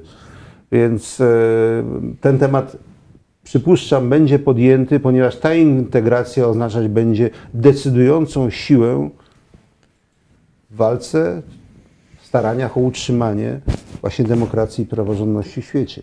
Dziękuję. To ja bym chciał jeszcze, e, zaraz wrócimy, namówić Was do, do powrotu i, za, i zadam Wam pytanie, ale chciałbym też namówić Państwa, żebyśmy zerknęli do tego, jak działa Unia Europejska. Dlatego, że często wygłaszając takie uproszczone poglądy o roli Niemiec, zapominamy, jak ta gra wewnątrz Unii się toczy. Tak? Że komisja, czym jest Komisja Europejska, tak? jak tam są ustalane decyzje, kto je podejmuje i tak dalej. I, tak. I wtedy Państwo zobaczą, że ta rola Niemiec no, y, y, nie jest taka i niekoniecznie musi być taka wielka, jak, mnie- jak jest w tych legendach. Ale mnie, mnie, mnie zastanawia, mnie pan Jarosław pyta, dlaczego jesteśmy tylko dostarczycielem, nie wiem, podzespołów, pewnie jesteśmy e, klientem czy, czy zapleczem, pan Nieprawda. to określa, tak, Niemiec. Po pierwsze to jest nieprawda, po Tak. drugie no, integrujemy się z gospodarką, zwłaszcza niemiecką, która jest, była daleko bardziej zaawansowana niż nasza. Jak pan się spodziewa? Że będzie odwrotnie? Że to Niemcy będą no to- wykonywali podzespoły znaczy- do naszego, do naszego Ursusa, rozumiem, tak? tak? jak pan wiesz, Czy do tak. Poloneza, Ale jak- ja rozumiem, jakbyśmy zamiast e, w CPK 20 tam miliardów e, zainwestowali w nowoczesne technologie, czy w, w pro- oprogramowanie nowoczesne, to być może byśmy byli dostarczycielem oprogramowania e, e, dla niemieckich e, prawda, e, maszyn. Ale Przypomnijmy tutaj panu, prawda, ten y, dron polski, tak, który jest tak świetnie się sprawdza na Ukrainie, bo e, e, z- firmy WB, który ma jedną cechę, że on ma dwa systemy programowania. No jedno takie, że zapamiętuje, tak, a drugi, że można go z nim kierować i sterować tak. I jak Rosjanie zagłuszają to, to sterowanie, co jest takim po- powszechnym y, działaniem y, wojskowym dzisiaj, to ten dron ma zapamiętaną trasę, jak ma lecieć i tak dolatuje. I nagle się okazuje, że on jest hitem na tym, e, w cudzysłowie, rynku. Prawda? I polska konstrukcja, taka prosta rzecz. Ale słuchajcie, chciałbym, tutaj było jedno, y, i tu wróćmy do tej architektury światowej, a potem jeszcze wrócimy do rozmowy z Państwem. Tak, bo my to Bo- trochę bo- za bardzo tak, w te tak. relacje Niemiec cały czas, Tak, nie, ale Niemczech i tak tutaj dalej. padło to- niezwykle ważne pytanie od Państwa, czy, że, czy Rosja może stać się pariasem? A zatem e, moje pierwsze pytanie, do czego, zmierza, jak, do czego zmierza ta sytuacja? Jaka będzie Rosja w tej nowej architekturze? Do czego to zmierza? Drugie pytanie, e, może do Ciebie Ryszardzie, o Stany Zjednoczone. Tak? Jakie, jaka będzie ich rola w, tym, w tej nowej... No to podzielmy się e, rolami. e, tak? No to- Marek I, a, potem, a potem byśmy jeszcze- Oczywiście z prawem do uzupełnienia. tak, oczywiście, a potem byśmy jeszcze e, zapytali, prawda, o... Tam pojawia się Izrael jeszcze właśnie bardzo o, widzę w pytaniach, więc warto- mieliśmy o tym mówić Ale bo, e, przecież wszystko wskazuje na to, że ta Rosja w tej architekturze zaczyna tracić swoją pozycję.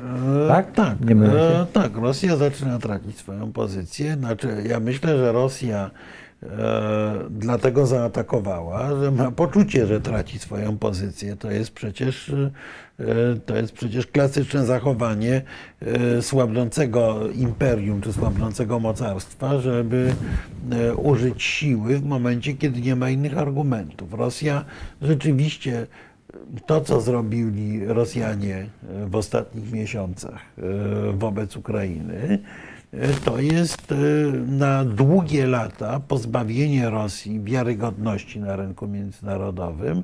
To jest przekonanie wszystkich, łącznie ze swoimi starymi przyjaciółmi, że e, uzależnienie się w jakimkolwiek elemencie od Rosji jest szkodliwe zaczynają od Rosjan uciekać nawet ich najbliżsi przyjaciele, Kazachowie czy Ormianie, bo mają świadomość, że, że Rosja nie jest wiarygodnym partnerem dla nich, e, e, również w kategoriach obrony ich, e, ich interesów czy ich e, niezależności. Więc e, Rosja rzeczywiście staje się pariasem i Rosja, Rosji grozi e, jeden z trzech scenariuszy.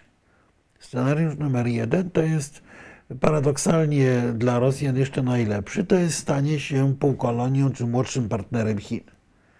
Bo w oczach Chińczyków Rosjanie są już tym młodszym bratem. Chińczycy traktują ich niesłychanie protekcjonalnie. Rosja może być zapleczem surowcowym Chin, e, krajem e, o drugorzędnym znaczeniu coraz bardziej. W tej osi, współczesnej osi zła czy osi autorytarnej. To jest, ale to jest paradoksalnie najlepszy scenariusz dla Rosji. Scenariusz numer dwa, bardzo realny, to jest scenariusz powolnego rozpadu Federacji Rosyjskiej. Pamiętajmy, że Rosja nie jest krajem monoetnicznym, jest krajem terytorialnie olbrzymim, którym jest bardzo trudno zarządzać z jednego centrum. Jest krajem, w którym istnieją bardzo silne napięcia, szczególnie pomiędzy e, południem, Dalekim Wschodem a Moskwą. E, Wobec tego scenariuszem realnym jest scenariusz e, rozpadu Federacji Rosyjskiej na ileś podmiotów, niestety zagrożony również tym, że będzie się to toczyło e, z wewnątrzrosyjską wojną domową. Bo w gruncie rzeczy Rosja w tej chwili ma trzy argumenty na rynku międzynarodowym. Dwa średniej wagi, jeden wagi ciężkiej. I argument numer jeden to są przeróżne surowce, które są na terenie Rosji dostępne. Okej. Coraz mniej będą znaczyły surowce energetyczne, bo świat się pod tym względem zmienia, wchodząc w energię odnawialne, mniej czy bardziej. Szybciej, wolniej, ale będzie wchodził. To jest oczywiste. E, Oprócz tego to są przeróżne tam wolframy, urany i tak dalej, ale te, tych surowców jest więcej akurat w krajach pozarosyjskich, który, nad którymi Rosja dominuje, no typu Kazachstan na przykład. Drugi argument rosyjski to jest rozmiar, że to jest kraj dziewięciu stref czasowych. A trzeci, najistotniejszy, to jest arsenał atomowy. I teraz, jeżeli Rosja, to jest prawie pewne, stanie się tym międzynarodowym pariasem, to dużo ważniejsze od różnych Nord Streamów, od bojkotu, y, od bojkotu gazowego, dużo ważniejszą rzeczą jest, y, żeby świat zachodni stworzył nowy, ja to powtarzam już wielokrotnie, nowy kokom. Kokom, który był instytucją świata demokratycznego kontrolującą transfer technologii do państw komunistycznych kiedyś. Otóż wciąż jeszcze i Rosja, i Chiny bez zachodnich technologii, bez zachodnich komponentów nie są w stanie budować swoich rakiet, nie są w stanie e, wystarczająco szybko modernizować swoich gospodarek. Wobec tego myśmy powinni tutaj postawić szlaban i za chwilę okaże się, że te rosyjskie rakiety, że tak niektórzy eksperci twierdzą w tej chwili, że 30% mniej więcej jest zdolnych do, do, do, do działania. Ale te rosyjskie rakiety przestaną być zagrożeniem. I wtedy Rosja nie ma argumentów i być może w historii bywa tak, że nikt się nie zmienia i nie reformuje jak nie musi. Wobec tego miejmy nadzieję, że w wyniku tej e, samobójczej polityki Władimira Putina Rosja wpadnie w wielką smutę, z której wyjdzie zreformowana w sposób rozsądny. Czyli nie jako e, skuteczniejsze imperium, bo to nam jest zupełnie niepotrzebne, tylko jako kraj być może właśnie podzielony, być może sfederowany, który będzie chciał w cywilizowany sposób pomału odbudowywać swoją pozycję w świecie. Jako kraj współpracujący, bo chyba rzeczywiście Rosjanie przekonali cały świat, że nadzieja na demokrację w Rosji jest nadzieją płonną. Przynajmniej przez dwa, trzy pokolenia. No ale być może w czwartym pokoleniu, why not? Czyli y, były trzy, mówiłeś o trzech scenariuszach, przedstawiłeś trzy, bo mi się wydaje, że... e, scen- Scenariusz y, satelizacji Chin, scen- scenariusz y, Rozpadu. kontrolowanego rozpadu i scenariusz wojny Do domowej. mojej domowej. Dobrze. To teraz przejdźmy do, jakie Stany Zjednoczone... A może e, tak tytułem najpierw, Dobrze. a, a może po prostu nic się nie stanie, to znaczy Rosja oczywiście straci na znaczeniu, ale w przewidywalnej perspektywie powiedzmy 15 lat, 20 lat, może nie dojść do jakiejś gwałtownej zmiany. Pozycja Putina wydaje się być niezagrożona przy społeczeństwie, jakie jest, jak myśli rosyjskie. Musiałyby sankcje bardzo poważnie dotknąć no, obywateli nie tylko tych na górze, nie tylko tych miliarderów czy multimiliarderów, ale także mm, szarego, przeciętnego człowieka, który nie mając wiele, któremu nie ma, który nie mając wiele, nie może wiele oddać też, więc nie można go pozbawić zbyt wiele, bo ponieważ i tak jest ubogi. Ja nie jestem e, optymistą co do zmiany, a jednocześnie mam świadomość, że takie mrzonki, pojawiające się głosy, że trzeba zniszczyć na przykład Rosję, czy może zniszczyć Chiny, są absurdalne oczywiście, dlatego że upadek takiego kolosa e, wywołałby chaos w skali światowej. w ogóle. I powstałby problem, z którym Zachód się już zmierzał wcześniej i jak widać niezbyt skutecznie tym zarządził, a mianowicie kontroli nad arsenałem nuklearnym.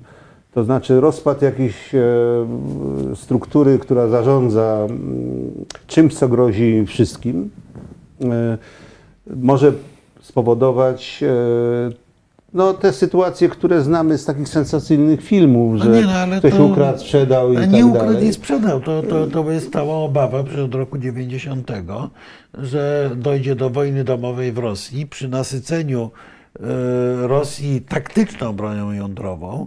To byłaby to wojna prawie na pewno z użyciem e, broni atomowej, przynajmniej tej taktycznej. Y, Te Czyli- narodowościowe chociażby wojny. Narodowościowe, no, regionalne, tak, klanowe no. i tak dalej. Natomiast z drugiej strony, no, e, ja będę powtarzał, że Rosję i Chiny zniszczyć trzeba, tylko zniszczyć takie, jakie są. Czyli krótko mówiąc, e, Pozbawić je możliwości, Pozbawić możliwości wrogiego agresji, działania. no. Wrogiego działania.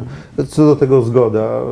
Y, Myślę, że te środki, które są w tej chwili podejmowane, no, idą we e, właściwym idą we kierunku. właściwym kierunku, a e, front e, w Ukrainie pokazuje, że ta siła militarna nie jest aż tak skuteczna, ale oczywiście obawiamy się i na to myślę, że możemy nie wiedzieć. Lepiej, żebyśmy nie wiedzieli, że Zachód jednak, mówię, a przede wszystkim Stany Zjednoczone mają e, receptę użycie m, e, broni nuklearnej, zwłaszcza większego kalibru, to znaczy no, użycie broni strategicznej. to strategicznej, Jest, która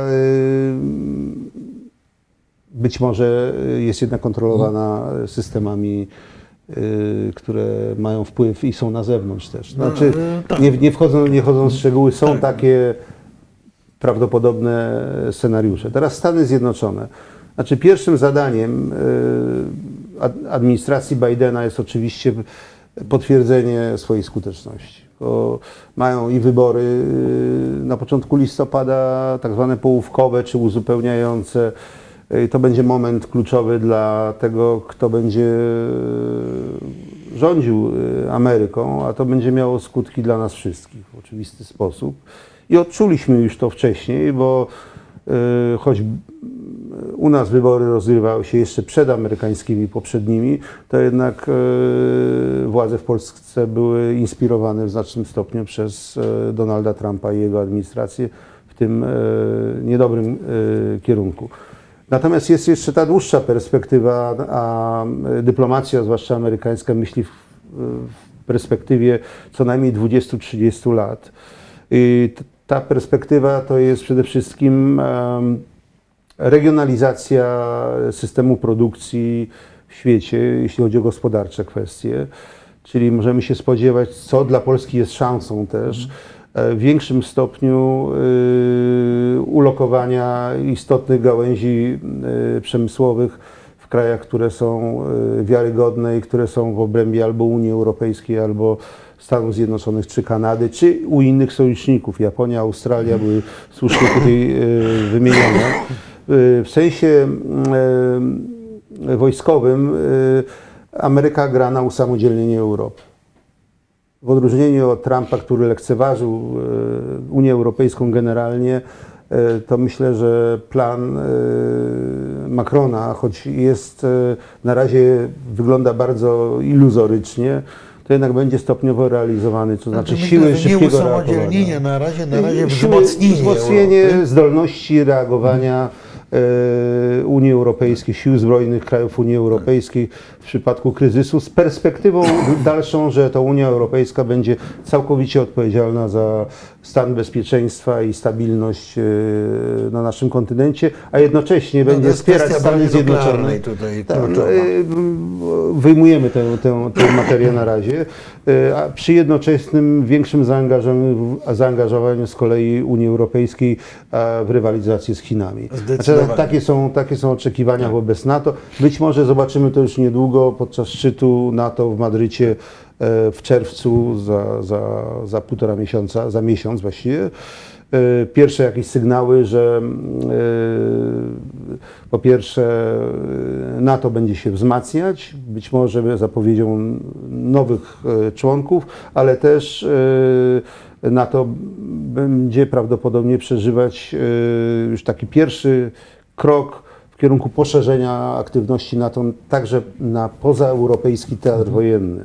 I to jest To, to niezwykle... już właściwie się pojawiło na poprzednim szczycie, a właściwie e, pojawiło się e, podczas, tak, podczas wizyty Bidena, e, tej pierwszej w Europie, gdzie Amerykanie bardzo wyraźnie powiedzieli, że, należy, że NATO powinno rozważyć, jak to się ładnie nazywa, rozszerzenie obszaru odpowiedzialności, no, czyli właśnie zaangażowanie na Indo-Pacyfiku tak zwanym. No i ponieważ już ogłaszano tyle razy, że już koniec liberalizmu i koniec demokracji, to z całą pewnością y, administracja amerykańska, przynajmniej Bidena, e, nie wiemy jaka będzie następna przecież, y, po, po kolejnych wyborach prezydenckich, że będzie zmierzać do e, potwierdzenia, że demokracja, demokracja liberalna, ten cały pakiet jak gdyby oprzyrządowania, który jest bliski jednak sercu większości Europejczyków i większości Amerykanów, że jest skuteczny i że mm, jest ożywiony na nowo, no, że, e, że jak to mówił jeden e, Mark Twain, e, śmierć e, demokracji i liberalizmu została ogłoszona przedwcześnie. No, o ile, o ile pamiętam, to 112 lat temu Spengler ogłosił e, Untergang des Abendlandes, czyli zmierzch Zachodu.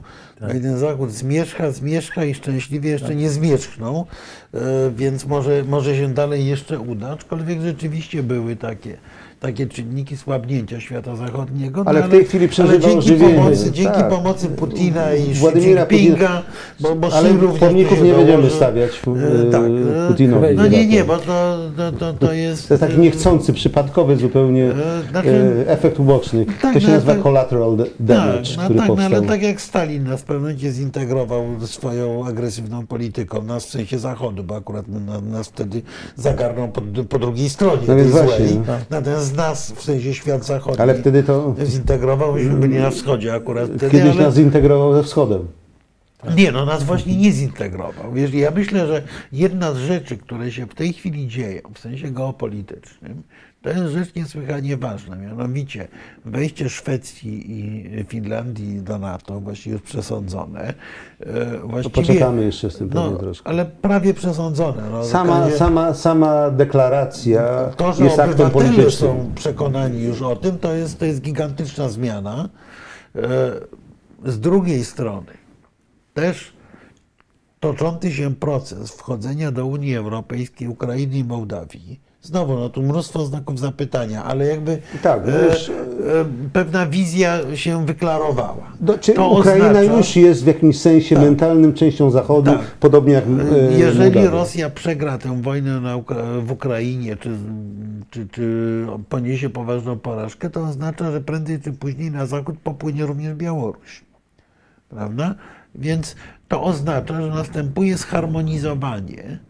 Coś, co nam się parę lat temu jeszcze nie marzyło tak naprawdę.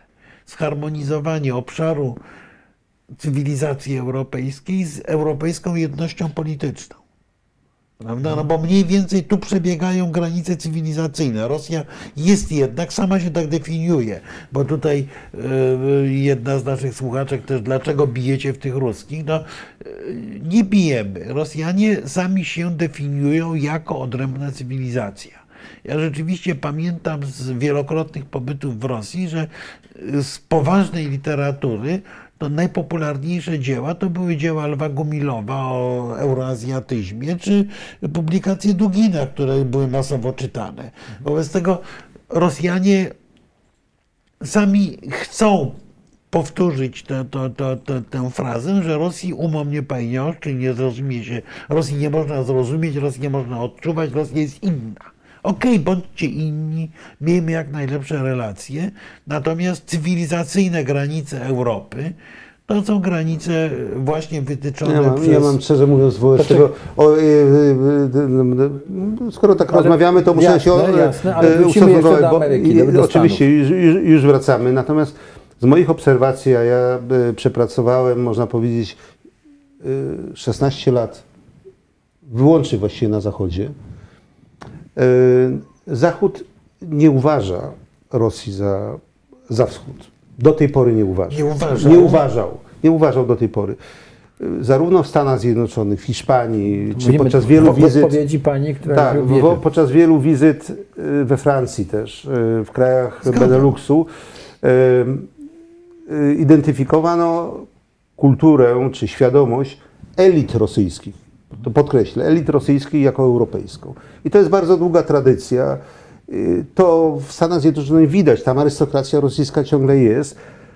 Putin starał się nawiązać do tej tradycji, a nie innej, tej y, azjatyckiej, o której mówił ambasador Znaczy, y, na Nowakowski. początku, Na potem popłynął w no nie, jeszcze, jeszcze, jeszcze w 2010-2012 roku y, wspominam to, bo y, tak zostałem posadzony na pewnym przyjęciu w Waszyngtonie, gdzie wszyscy poza mną to były przedstawiciele wysokiej arystokracji rosyjskiej zamieszkałych w Stanach Zjednoczonych.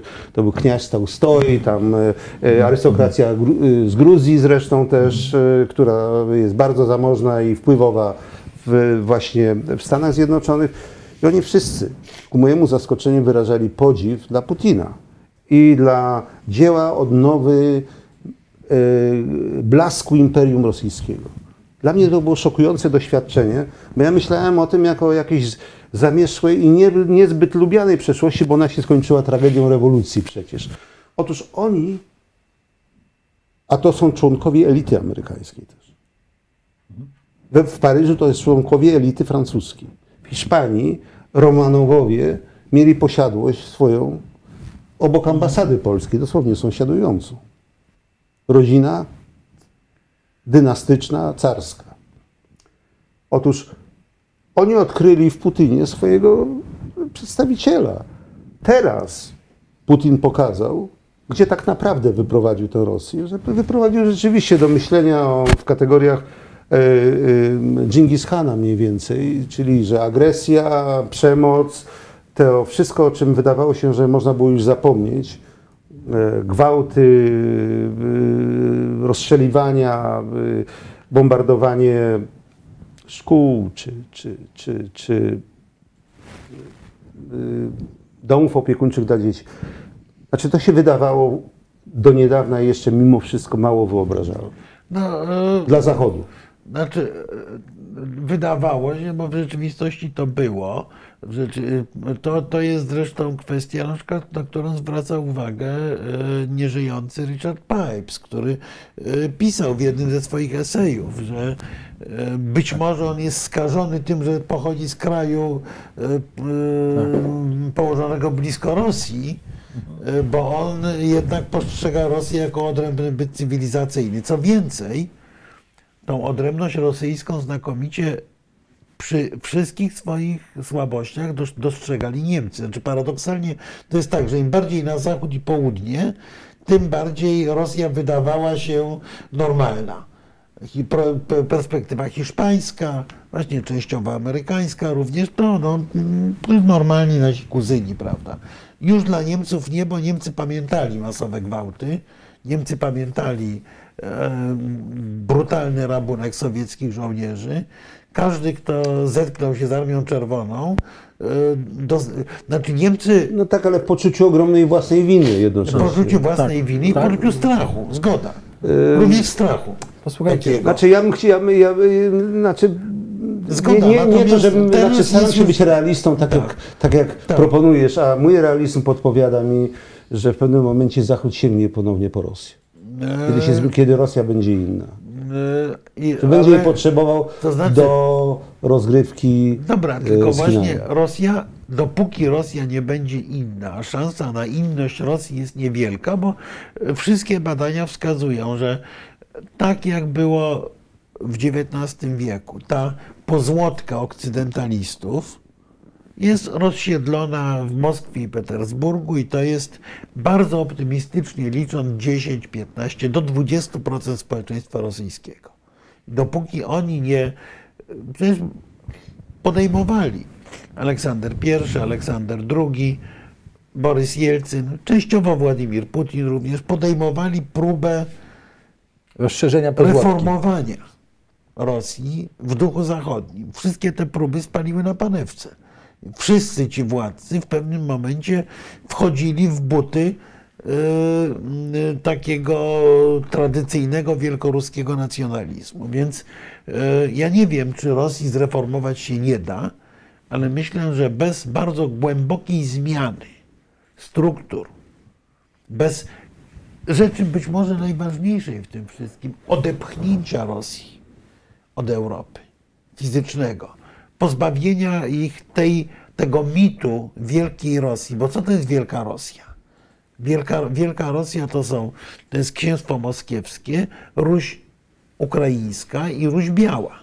Otóż jeżeli Rosja zostanie definitywnie pozbawiona Ukrainy i nadziei na zdobycie Ukrainy, definitywnie pozbawiona Białorusi, to Rosja będzie musiała sobie odpowiedzieć w tym momencie na pytanie, czy my jesteśmy bardziej w Azji czy w Europie. I wtedy Rosja się może zreformować. Inaczej nie No tak, ale no, na to, no, mając Znaczy powiem, dlaczego, powiem dlaczego, trochę, dlaczego to wzbudza we mnie trochę takie no, y, pewną niezgodę. Dlatego, że tak jak mówisz, to przedstawia Azję jako coś gorszego. Nie, innego. Innego, ja nie no, mówię. Nie, po, a- Azja jako... Nie, no. Y, Azja jest też, ma wysoką kulturę. Znaczy, no, dobrze, tylko no, nie bądź, znaczy nie, nie bądź, nie bądź multikulturalistą. Ja nie mówię, że Azja jest gorsza, Azja jest inna. Oczywiście ja, ja i ty i wszyscy przynależymy do świata kultury europejskiej, wobec tego ona jest nam bliższa, identyfikujemy Nie, się no z nią. Tak, I, i że coś jest Rosjanie... inne, a nie gorsze. Tak, Rosjanie, a, No, Rosjanie, to jest istotne. a Rosjanie są rozpięci między światem daleko, dalekowschodnim, czy, czy środkowoazjatyckim, jak zwał, tak zwał, a europejskim. Mają i tu, i tu pewne, Ale to jest pewne jest, punkty jest, zaczepienia samo i będą musieli, y, y, będą musieli podjąć decyzję, bo dopóki mają pomysł na to, że oni tu jako imperium przyjdą i y, jak kozacy w Paryżu po, po pobiciu Napoleona będą wpadali do knajpy i ryczeli bystro, bystro, prawda, z czego się bistro, wzięło. tak. y, I wiele innych też. I, no, to oczywiście mnóstwo innych, ale I- dopóki mają na to nadzieję... Faberże też wykonano Tak. dla... No nie, ale dopóki mają na to nadzieję, to nie mają powodu przemyśleć własnych korzeni. W momencie, kiedy nadzieja na to, że oni nas wezmą za mordę, przepraszam za określenie, będzie słaba, no to w tym momencie Rosjanie muszą sobie odpowiedzieć, kim my jesteśmy. Znaczy, pana, panaceum na to wszystko jest po pierwsze rzeczywiście e, osłabienie Rosji do poziomu e, funkcjonalności, że tak powiem, e, e, w obszarze No to jest znowu to, co mówił. Brzeziński. Rosja bez Ukrainy nie jest imperium. Jeszcze bez paru innych rzeczy. Dopóty, tak, tak. dopóki z drugiej strony pamiętajmy o tym, że dopóty, dopóki centrum w Rosji jest e, Moskwa i Petersburg, to Rosja, przynajmniej elity władzy będą uważały się za europejskie. Musiałoby dokonać się przewartościowanie wewnętrzne, to znaczy, że te, ta azjatyczka, Elity żeby, władzy rosyjskiej nie uważają się za europejskie. Ta zmiana nastąpiła. To już nie jest, wiesz, e, to już nie jest e, mit Piotra I. i pewnie dlatego To trzymają, opozy- trzymają to- jachty w Monako A i... nie, a nie, no dobrze, no ale w Monako A nie, a nie, trzymają a nie, wiesz, a nie w i paru kantonie. innych. No. E, Nie w Szanghaju, tylko, tylko na narty do Andory. no tak, ale Japończycy też przyjeżdżają do Europy, żeby po, podziwiać. Ale po zrobić zdjęcia tylko. To jest zupełnie co innego. tak, Słuchajcie, natomiast, nie, natomiast nie, wróćmy- nie, to jest, to jest miejsce, gdzie, do którego oni uważają, uważają, wystarczy przejście ulicami Marbei, że oni przynależą do tego świata, że e, Gucci i Louis Vuitton to są marki, które są dla nich też, bo oni No. się czują, że to A, jest... a czy to nie jest wyszardzie tak, że oni tam jadą, Oj nie, żeby, oj nie. żeby re- realizować e, no, taką swoją potrzebę Prze- e, przejdźcie prze- e, pokazania się e, i że, że oni właśnie są z tamtego świata, ale, ale, ale że tu funkcjonują tak dobrze, że, że ci turyści tak się zachowują, że wydają dużo pieniędzy. No, Nie tylko- nie, nie się tylko to. na, znaczy, Europo, na, na no Europocentrum. so- Przejdźcie w Singapurze po Orchard Lake i tam zobaczysz Chińczyków z całych Chin, którzy przyjechali do, wykupować Louisa Vuittona, uważając, że to jest robione dla Chin, a nie dla żadnych Rosjan. Słuchajcie, Ale Louis. Louis Vuittona masz w Pekinie na ulicy ale, przecież. No ale i- w Pekinie i- jest drożej, jadą do Sing- Singapuru bez No ale, tam, nie- ale tu nie jest, a, tam, a to odwrotnie, oni jadą tam, gdzie jest drożej, czyli po prostu jadą do miejsc, które są naprawdę najdroższe na świecie, oferują po prostu luksus, poczucie właśnie tej wspólnoty. Oni mają to, znaczy to jest tak, że to jest to marzenie, które jest w tej sytuacji, zawaliło się kompletnie. Ale nie ma co do tego wątpliwości, bo my sobie kojarzymy, że, że elity rosyjskie to są takie jak ci żołnierze, którzy, którzy gwałcą, którzy napadają i kradną trampki komuś, tak? No tak. No więc tak nie jest, nie, mój- bo y, y, y, jakbyśmy popatrzyli na tych ludzi, często przeważnie dorodnych i z, z, y, zamożnych oczywiście, y, to byśmy pomyśleli sobie, wow, a cóż to za piękna para z Paryża jest albo z Londynu, y, bo oni się niczym nie różnią i mówią obcymi językami, uważają się za obywateli świata. Zapewniam Natomiast cię, że- to jest po prostu tylko na skórę. Zapewniam cię, że ty masz z kolei, ty, ty z kolei masz spojrzenie zachodnie. Ja spędziłem y, y, 8 lat na wschodzie z kolei. Ale mówiłeś o elitach. O granicy, Ale ale, spotykałem te elity rosyjskie na co dzień. I przecież e, w Rydze i Jurmale by, bywali wszyscy od Abramowicza poczynając. Ich spotykałem, widziałem jak oni ci funkcjonowali, jak się Chcesz zachowywali. powiedzieć, że Nie, Abramowicz nie czuje się Europejczykiem?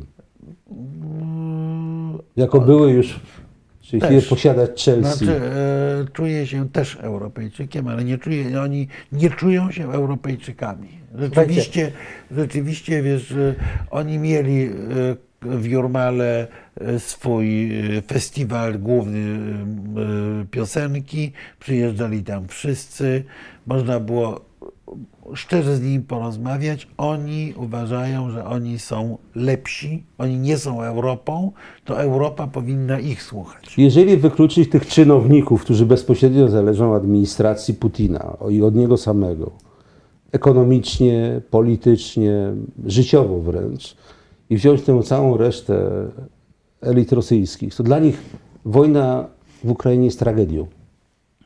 To jest, oni już nigdy, prawdopodobnie za ich życia przynajmniej, nie powrócą do stanu poczucia bezpieczeństwa, kiedy są na Majorce, na Wyspach Kanaryjskich, w Londynie, e, przechadzając się od banku do banku, czy po naj, najlepszych restauracjach. Zapewniam, Jeżdżą że dla swoimi ogromnej części tak z nich, e, To zapewniam, jest że dla ogromnej części z nich ważniejsze jest nabić hachła niż, e, niż wyjechać na Majorkę. Słuchajcie, jak, na tym, jak ktoś na tym jest, to jest inny poziom w ogóle percepcji, bo jak ktoś jest posiadaczem 2-3 miliardów dolarów, to naprawdę i chcą mu te pieniądze albo to, co posiada Nie, to nie są żadni chwili, posiadacze 2-3 miliardów dolarów. Rozwiejmy jeszcze jedną, jeden mit. W Rosji nie ma żadnej oligarchii. To jest bajka, która e, mm, oparta na realiach epoki jelcynowskiej. Wszyscy ci miliarderzy rosyjscy to są ludzie, którzy są e, zarządcami majątku, który w każdej chwili może im być odebrany. Z punktu widzenia technologii władzy rosyjskiej jest dobrze, że istnieje taki Abramowicz, który może na przykład jako prywatny właściciel ufundować e, pół Igrzysk Olimpijskich. Zgoda.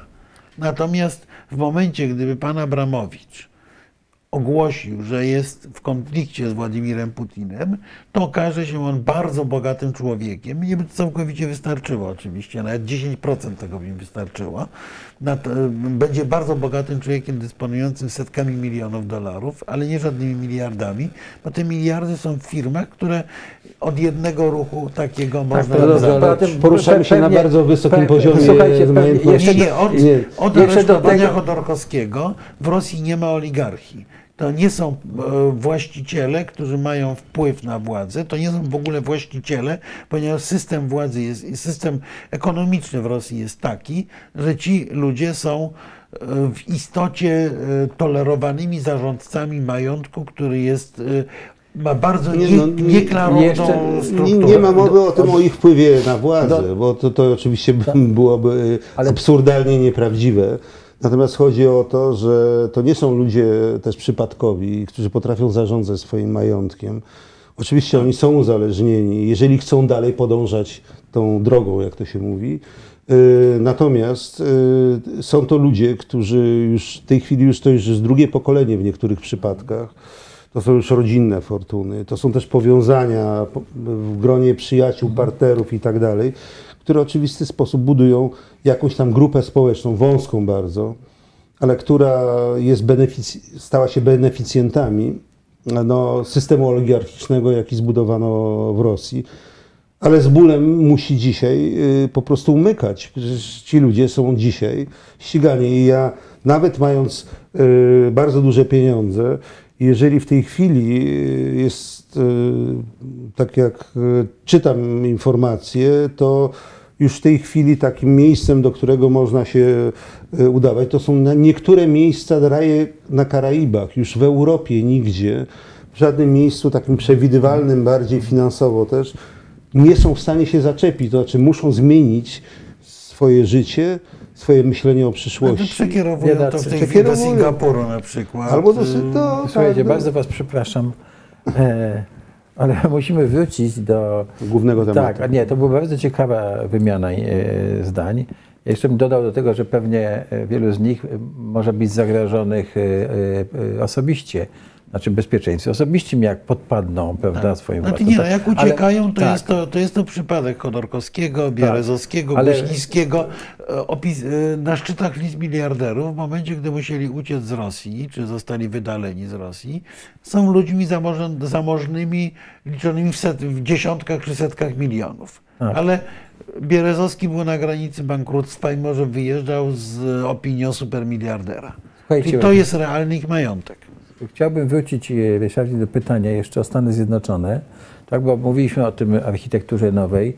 Jakie Stany, e, i to sobie powiedzieliśmy, tak, że Stany będą jednoczyły Europ, Europę, prawda, że będą przynosiły produkcję, ale czy te wy- wybory listopadowe nie wpłyną na jakąś, czy, czy w ogóle jest możliwe, że będzie zmiana polityki Stanów Zjednoczonych wobec na przykład wojny na Ukrainie po, po listopadzie, czy, czy nowej administracji? Z całą pewnością nie będzie zmiany. Nie będzie, tak? Dobrze. Jest tak zwany bipartisan e, agreement, czyli zgoda dwupartyjna obu głównych dużych partii e, amerykańskich co do wsparcia dla Ukrainy. Można powiedzieć nawet, że republikanie czują się nieco nie- niekomfortowo, ponieważ demokraci ich prześcigają jak gdyby w udzielaniu poparcia. To była też ostatnio bo prezydent jest prezydentem, oczywiście z e, nominacji e, demokratycznej, ale była też wizyta w Kijowie e, Nancy Pelosi, czyli e, właściwie szefowej partii e, demokratycznej i przewodniczącej e, Izby. Reprezentantów, i która jest takim potwierdzeniem politycznym. E, Zarządzanie e, państwem będzie nieco trudniejsze, jeżeli oczywiście demokraci stracą e, większość, która jest zresztą niewielka i wymagająca, zwłaszcza w Senacie, stałej, e, jakichś tam e, stałych negocjacji. E, Ten głos właściwie to jest jeden, jeden głos wiceprezydent e, Kamali Harris, która jest e, urzędowo przewodniczącą jednocześnie Senatu. Jeśli chodzi o, o, o, Ukrainę i, i o politykę wobec Rosji, zmiany nie będzie. Zmiana może być wtedy, kiedy doszłoby do zmiany administracji. A to za 2,5 roku, kiedy przyjdą wybory prezydenckie, e, jeżeli Donald Trump e, powróci, e, część analityków daje mu taką szansę, to wówczas być może będziemy widzieć jakąś istotną zmianę.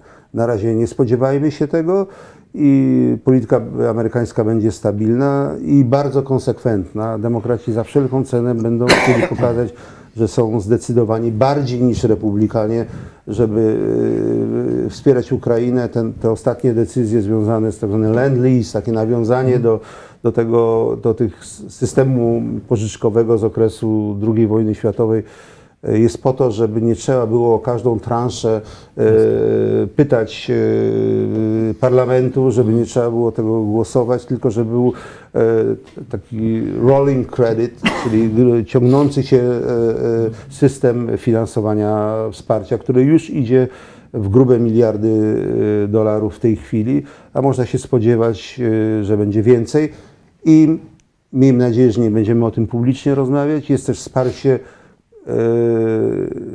wojskowe i wywiadowcze, które i tak za dużo w tej chwili jest dyskutowane w mediach amerykańskich. To nie mówimy, jest- ale chciałem się o jeszcze o jedną rzecz, jeśli chodzi o Stany.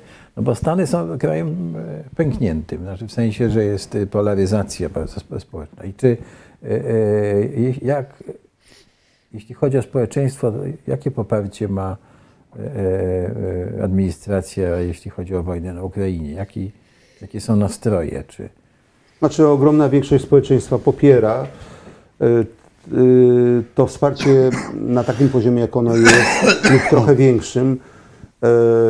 Y, Stosunkowo mała grupa mniejszościowa zdecydowanie jest za tym, aby Stany Zjednoczone zaangażowały się militarnie, czyli tak zwane to się nazywa boots on ground, czyli żeby żołnierze amerykańscy byli czynnymi uczestnikami wojny w Ukrainie. E, Natomiast jeśli chodzi o wsparcie finansowe, polityczne, e, militarne, ale e, zewnątrz, wsparcie, a nie uczestnictwo, poparcie sięga ponad 80%. po społeczeństwie. Społeczeństwie. I w, w tych obydwu po, Po połówkach, obydwu. tak? Różnice są, różnice są minimalne. One dotyczą raczej, czy, czy polityka administracji Bidena jest dobra czy nie. Tutaj e, demokraci e, w ogromnej większości wspierają, republikanie w ogromnej wię- większości mówią, że nie jest e, skuteczna wystarczająco, e, po prostu dlatego, że nie lubią administracji demokratycznej i Joe Bidena. Jasne.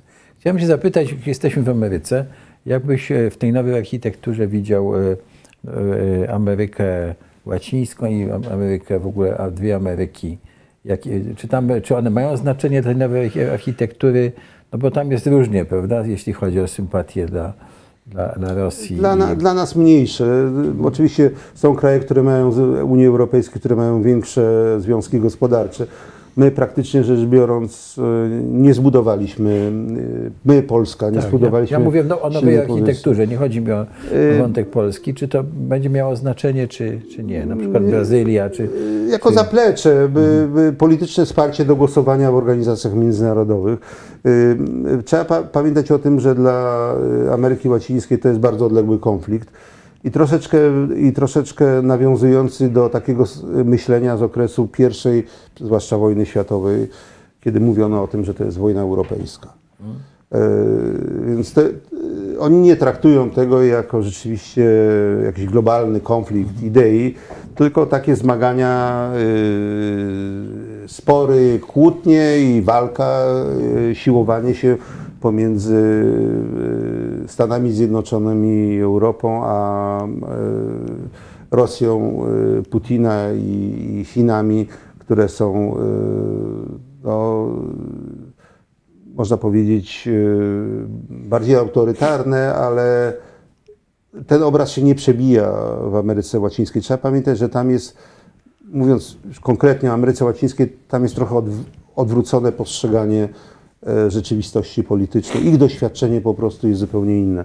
No, Rosjanie wspierali tam niektóre kraje w okresie rewolucji, mam na myśli Kubę, oczywiście Nikaraguę, trochę Salwador, ale Wenezuelę, ale generalnie rzecz biorąc y, y, ich sąsiedztwem to były Stany Zjednoczone, a nie, a nie Związek Imperializm Radziecki. to jest Amerykanie, a nie Rosjanie, no E, krótko mówiąc. Jeżeli kogoś zapytać w Ameryce Łacińskiej, to oczywiście e, e, on się będzie obawiał dominacji Czy amerykańskiej, sądzicie, a nie, a nie zapytam o- to, ale nie chciałbym tego wątku kontynuować, czy e, ta- ta postawa e, e, e, papieża Franciszka jest e, związana z tym, że on stamtąd pochodzi, że, że, ten, że, że, że po prostu dla niego ten imperializm amerykański był bliższy niż e, ta Rosja. Coś, że- coś w tym pewnie jest, bo Znaczy, ja bym nie przeceniał znaczy. Franciszek chce być globalny, Tak. a chcąc być globalny oczywiście jakoś tam pozostaje Znaczy, tam są niezgrabności w jego wypowiedziach, które nie wiadomo zresztą na ile są rzeczywiście wy- wypowiedziami cytowanymi, a na ile opisanymi przez Corriere della Sera.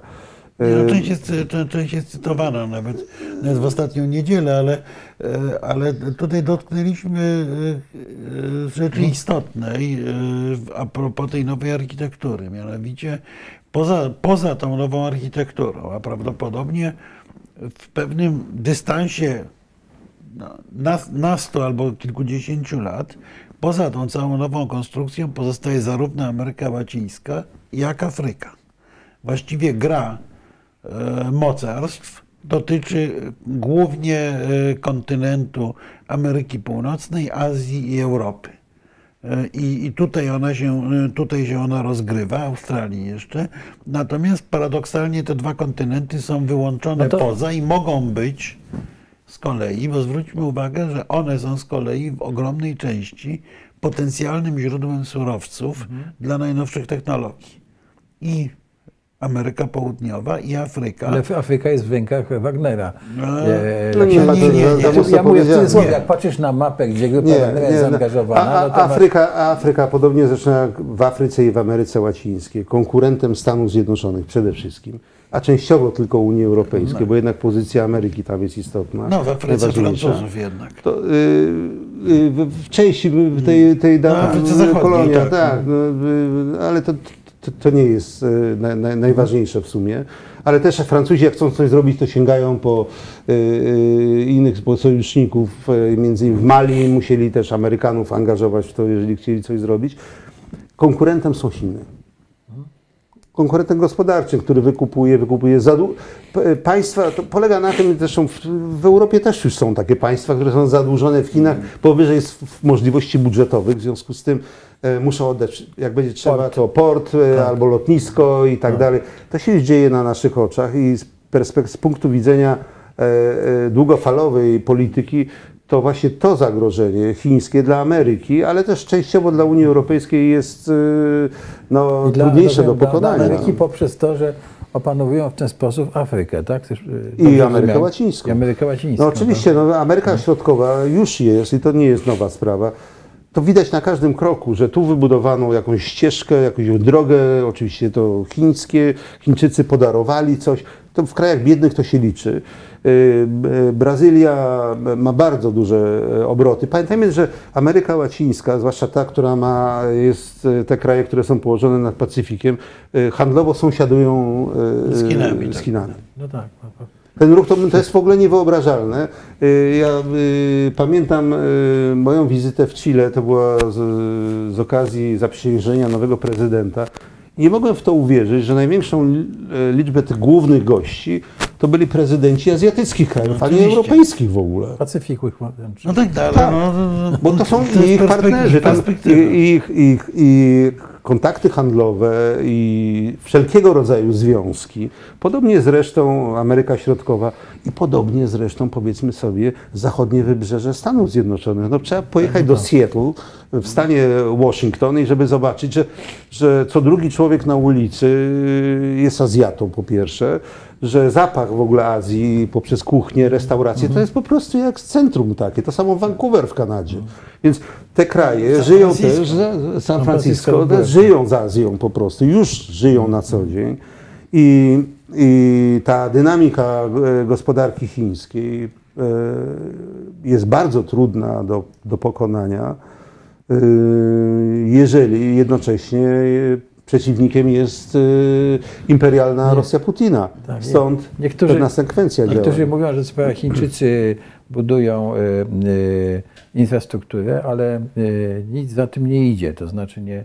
Znaczy oprócz eksploatacji nic za tym nie idzie, więc być może to A będzie to miało nie, krótkie profesor, nogi. profesor Jelonek jest zwolennikiem Tak. tezy, że e, Afryka, e, afrykańska korupcja pokonała nawet Chińczyków, że Chińczycy zaczynają się wycofywać, ponieważ okazało się, że e, poziom skorumpowania elit afrykańskich, poziom nieefektywności tych inwestycji jest tak duży, że Chiny w tej chwili gwałtownie zmniejszają zaangażowanie inwestycyjne w Afryce. Bo im się nie bo, opłaca. Bo nie, nie, nie potrafią nad tym zapanować. Nie, Nie- nie, nie chcę mi się, no, to znaczy, to jest ciekawa teza oczywiście, ale jak Chińczycy gdzieś wchodzili, zawsze sobie dawali radę. To mogło, mogli, skonsum- oni, oni mogli stracić, przez wiesz, 10 przez lat, to. 20 lat mogli tracić po to, żeby po 20 latach zyskać na tym politycznie lub w inny sposób. To- Więc Chiny będą z całą pewnością, już są, ale będą zasadniczym y, y, no, y, przeciwnikiem nie tylko Stanów Zjednoczonych, Nie no, Zachodu. całego Zachodu, tylko że Zachód europejski powoli zaczyna się tego uczyć, ale bardzo długo korzystał też z tego. Jak chociażby szwajcarskie firmy, które robiły ołówki w Chinach, aż się zorientowali, że Chińczycy potrafią zrobić, skopiować takie same ołówki. I jak powiedział właściciel tej firmy Szwajcar, powiedział, problem polega na tym, że nie potrafią odróżnić moich produktów od ich produktów. No tak. No tak, Chiny są w ekspansji. Ta, ta baza, czy tam e, e, e, przyczółek na Wyspach Marszala o tym świadczy. Słuchajcie, ale mamy mało czasu. Chciałem... Ale to jest, e, to, to, to jest e, ta umowa z Wyspami Salomona teraz podpisana. tak, to, znaczy, jest, tak, e, to jest cała historia związana z e, opanowywaniem Sri Lanki, czyli Ceylonu Tak. i tak dalej. Ale ja proponował, żebyśmy przez tego przechodzili do konkluzji, bo zamęczymy naszych Tak, ale widzów. jeszcze e, e, coś mieliśmy powiedzieć o Izraelu, bo pamiętacie, że wy, wy, pojawiało to tak, pytania. tak, i, i obiecaliśmy. A ja mam jedną tylko prośbę, żeby tak ad personam nie atakować, kto kogo kocha albo kogo, ktoś kogoś nienawidzi. I liczba osób, których, za którymi ja nie przebadam jest długa, a nie, nie muszę się dzielić ze wszystkimi tym. Także, także e, drodzy Państwo, to nie wypada tak nawet. No. Tak. Bardzo proszę o umiarkowanie. Dobrze, e, słuchaj, e, no to co, o tym, o Chinach żeśmy już powiedzieli. Bo, O Izraelu, tak, rozumiem, ale tak? z tej wojny i z tego nowego ładu jeszcze powiedzmy dwa zdania o Chinach. Żeby ich tutaj nie pominąć. O in, Indie jeszcze nam zostały. Znaczy nie, no, ja myślę, że, ja myślę, że właśnie konkludując, można powiedzieć, że nowy ład światowy, który się wyłania, e, czy który nabiera ostrości po tym konflikcie, może tak, bo on się wyłania już wcześniej. To jest rzeczywiście ład e, zbudowany na nowym, dwubiegunowym starciu e, świata demokratycznego, reprezentowanego przez Stany Zjednoczone, plus, miejmy nadzieję, podmiotową i jednoczącą się Europę. Po drugiej stronie, w tej osi zła, z naszego punktu widzenia, na pewno będzie Rosja i będą prawdopodobnie Chiny. Myślę, że e, obszarem rywalizacji coraz głębszej tych dwóch bloków, również militarnej niestety, wydającej się przewidzieć przyszłości, będzie najprawdopodobniej Afryka i część Ameryki Łacińskiej, zwłaszcza te związane z surowcami na do najnowszych technologii. Natomiast języczkiem uwagi właśnie całego tego układu będzie, będą Indie, Pakistan i coś, co jest nazywane chyba lepiej niż po polsku, ja nie lubię tego określenia Bliski Wschód polskiego, Środkowym Wschodem, czyli Iran, Turcja, Izrael, Arabia Saudyjska, obszar, który, którego znaczenie będzie w jakimś sensie malało, bo będzie malało znaczenie ropy i gazów no, w przeciągu na 120 lat, pewnie nie 5-10 ale obszar, który jest obszarem już w tej chwili zdefiniowanej rywalizacji tych dwóch, e, tych dwóch bloków. Rywalizacji również o pewne wpływy w poszczególnych krajach. Czyli krótko mówiąc, mamy dwa bloki. Mamy potężny subkontynent indyjski, który może e, sprzedawać swoje poparcie. Mamy obszar w miarę zdefiniowanej rywalizacji na, na Środkowym Wschodzie z kluczową rolą Turcji i Izraela. I mamy dwa obszary Bożego Igrzyska, czyli, y, czyli Afrykę i Amerykę Południową, gdzie y, miejmy nadzieję, że nie w Europie, a tam właśnie będą rozgrywały się te zbrojne konflikty To, to pomiędzy Boże blokami. Igrzysko, już ten boisko Boże, jak powiedziałeś tutaj, tak, Tak. to nie, nie Rosja i Stany, tylko Stany i Chiny. Znaczy e, Rosja i Chiny z jednej W strony, w Stany i Europa tak. z drugiej. To no to- znaczy, no, te Ros, e, tak. znaczy Chiny, Ameryka i Rosja e, coraz bardziej nie będą mogły grać indywidualnie bez sojuszników, co jest e, z naszego punktu widzenia polskiego dobre, o ile my potrafimy się w którymkolwiek sojuszu sensownie zakorzenić. Jak to w którymkolwiek? Znaczy, bierzesz pod uwagę opcję rosyjską, czy jak? No, e, o, o, nie, którymkolwiek myślę Unii Europejskiej i NATO oczywiście. A, no, rozumiem, to są dwa, dwa te podmioty istotne. E, Ryszard, jakiś komentarz? Nie no, ja bym, znaczy po prostu jestem zszokowany takim komentarzem, że wiele krajów Afryki e, ma się obecnie gorzej niż podczas bycia kolonią. To tak jakby powiedzieć, że my, e, że Znaczy, Ukraina, się gorzej, Ukraina miała, się, e, miała się lepiej za Związku Radzieckiego. E, No nie, nie zupełnie, to nie zupełnie to samo, ale, e, ale w okresie kolonialnym, w sensie organizacji państwa, czy, czy, czy, Ale co to za kategoria jest? No nie, no, no okej, no, ale, ale jest. No, No, Kategoria jest ludzka, to znaczy wszyscy i myślę, że pan Adam też e, cenią sobie e, poczucie suwerenności i że e, jesteśmy wolni, sami możemy decydować. E, Nawet jeżeli to nam nie wychodzi, e, No tak, weźmy ale- Polskę mi- okresu międzywojennego, no różnie nam wychodziło, ale, my, ale mieliśmy, Tak. ja nie żyłem w tym okresie, ale my jako Polacy, jako zbiorowość mieliśmy poczucie, że jesteśmy niepodległym bytem i to było ważniejsze niż nawet e, e, doraźne porażki, więc Znaczy w Afryce znaczy jest to o tyle kłopot, że tam powykreślono te granice od linijki, dzielą one światy plemienne czasami. No tak, ale to jest inny sposób. problem. W Ameryce Łacińskiej jest to samo. Znaczy granice są postkolonialne i tylko, że y, albo się je uzna, albo będzie to prowadziło do niekończących się wojen y, granicznych. Kilka było w Ameryce Łacińskiej, No, można by Afryka jest z przytoczyć. kolei przeżarta wojnami domowymi. No, tam jest, ilość ofiar jest gigantyczna, my No, tego nie to, dostrzegamy. to musi po prostu, te kraje muszą po prostu się y, no, przeżyć to, no, po, poukładać. No. Znaczy, ja myślę, że rzeczywistość postkolonialna nie jest rzeczywistością ani łatwą, ani czasami przyjemną. Y, Niemniej jednak y, y, jest wiele takich krajów, które, które wyszły z zapaści właśnie i ten pierwszy okres był niezwykle trudny, a można powiedzieć, że dla ludności miejscowej nawet dość przykry i, i mogliby wspominać, no tak, ale za, za rządów, y, nie wiem, Hiszpanów, y, wyobraźmy sobie w Argentynie, był porządek przynajmniej, tak? Czy, czy, czy, No to samo możemy powiedzieć o, o Indiach i no, Pakistanie. więc- no prawda? y, przykładów Tak, jest tak, wiele. wiele. Dobrze, ale, to zestawienie nie jest. Czy, Izrael był, tak? Bliski Izrael, Wschód, ale czy- rozumiem, że chciałbyś jeszcze jakieś skomentować to, co mówił e, e, e, Jerzy Marek Nowakowski o tym, e, tym, czy przechodzimy do Izraelu? Znaczy mi się wydaje, że ten porządek taki, który tu y, poukładał Mhm. ambasador Nowakowski jest y, zasadny. To znaczy tak. y, jedyne, co może dodałbym, uszczegółowił, to jest to, że ja bym się spodziewał, że y, tutaj w, w obszarze europejskim, polityce transatlantyckiej, m, e, my przestaniemy być pupilem. Że y, siła ciężkości będzie przeniesiona do Ukrainy właśnie. No i bardzo dobrze, my będzie- będziemy wreszcie normalni. No. E, Zobaczymy, jak potrafimy być No, normalni. to, to, to, to, było, jest to wyzwanie. jak się To To jest potrafiło wyzwanie dla, dla, nas, dla tak, nas tak. największe wyzwanie być Tak. normalnym i umieć samemu poradzić sobie z własnymi demonami. Na razie nasz czołowy polityk wielkie, Niemców, natomiast nie- ja przewiduję, że Ukraina po pierwsze mentalnie i, i politycznie już jest w Zachodzie.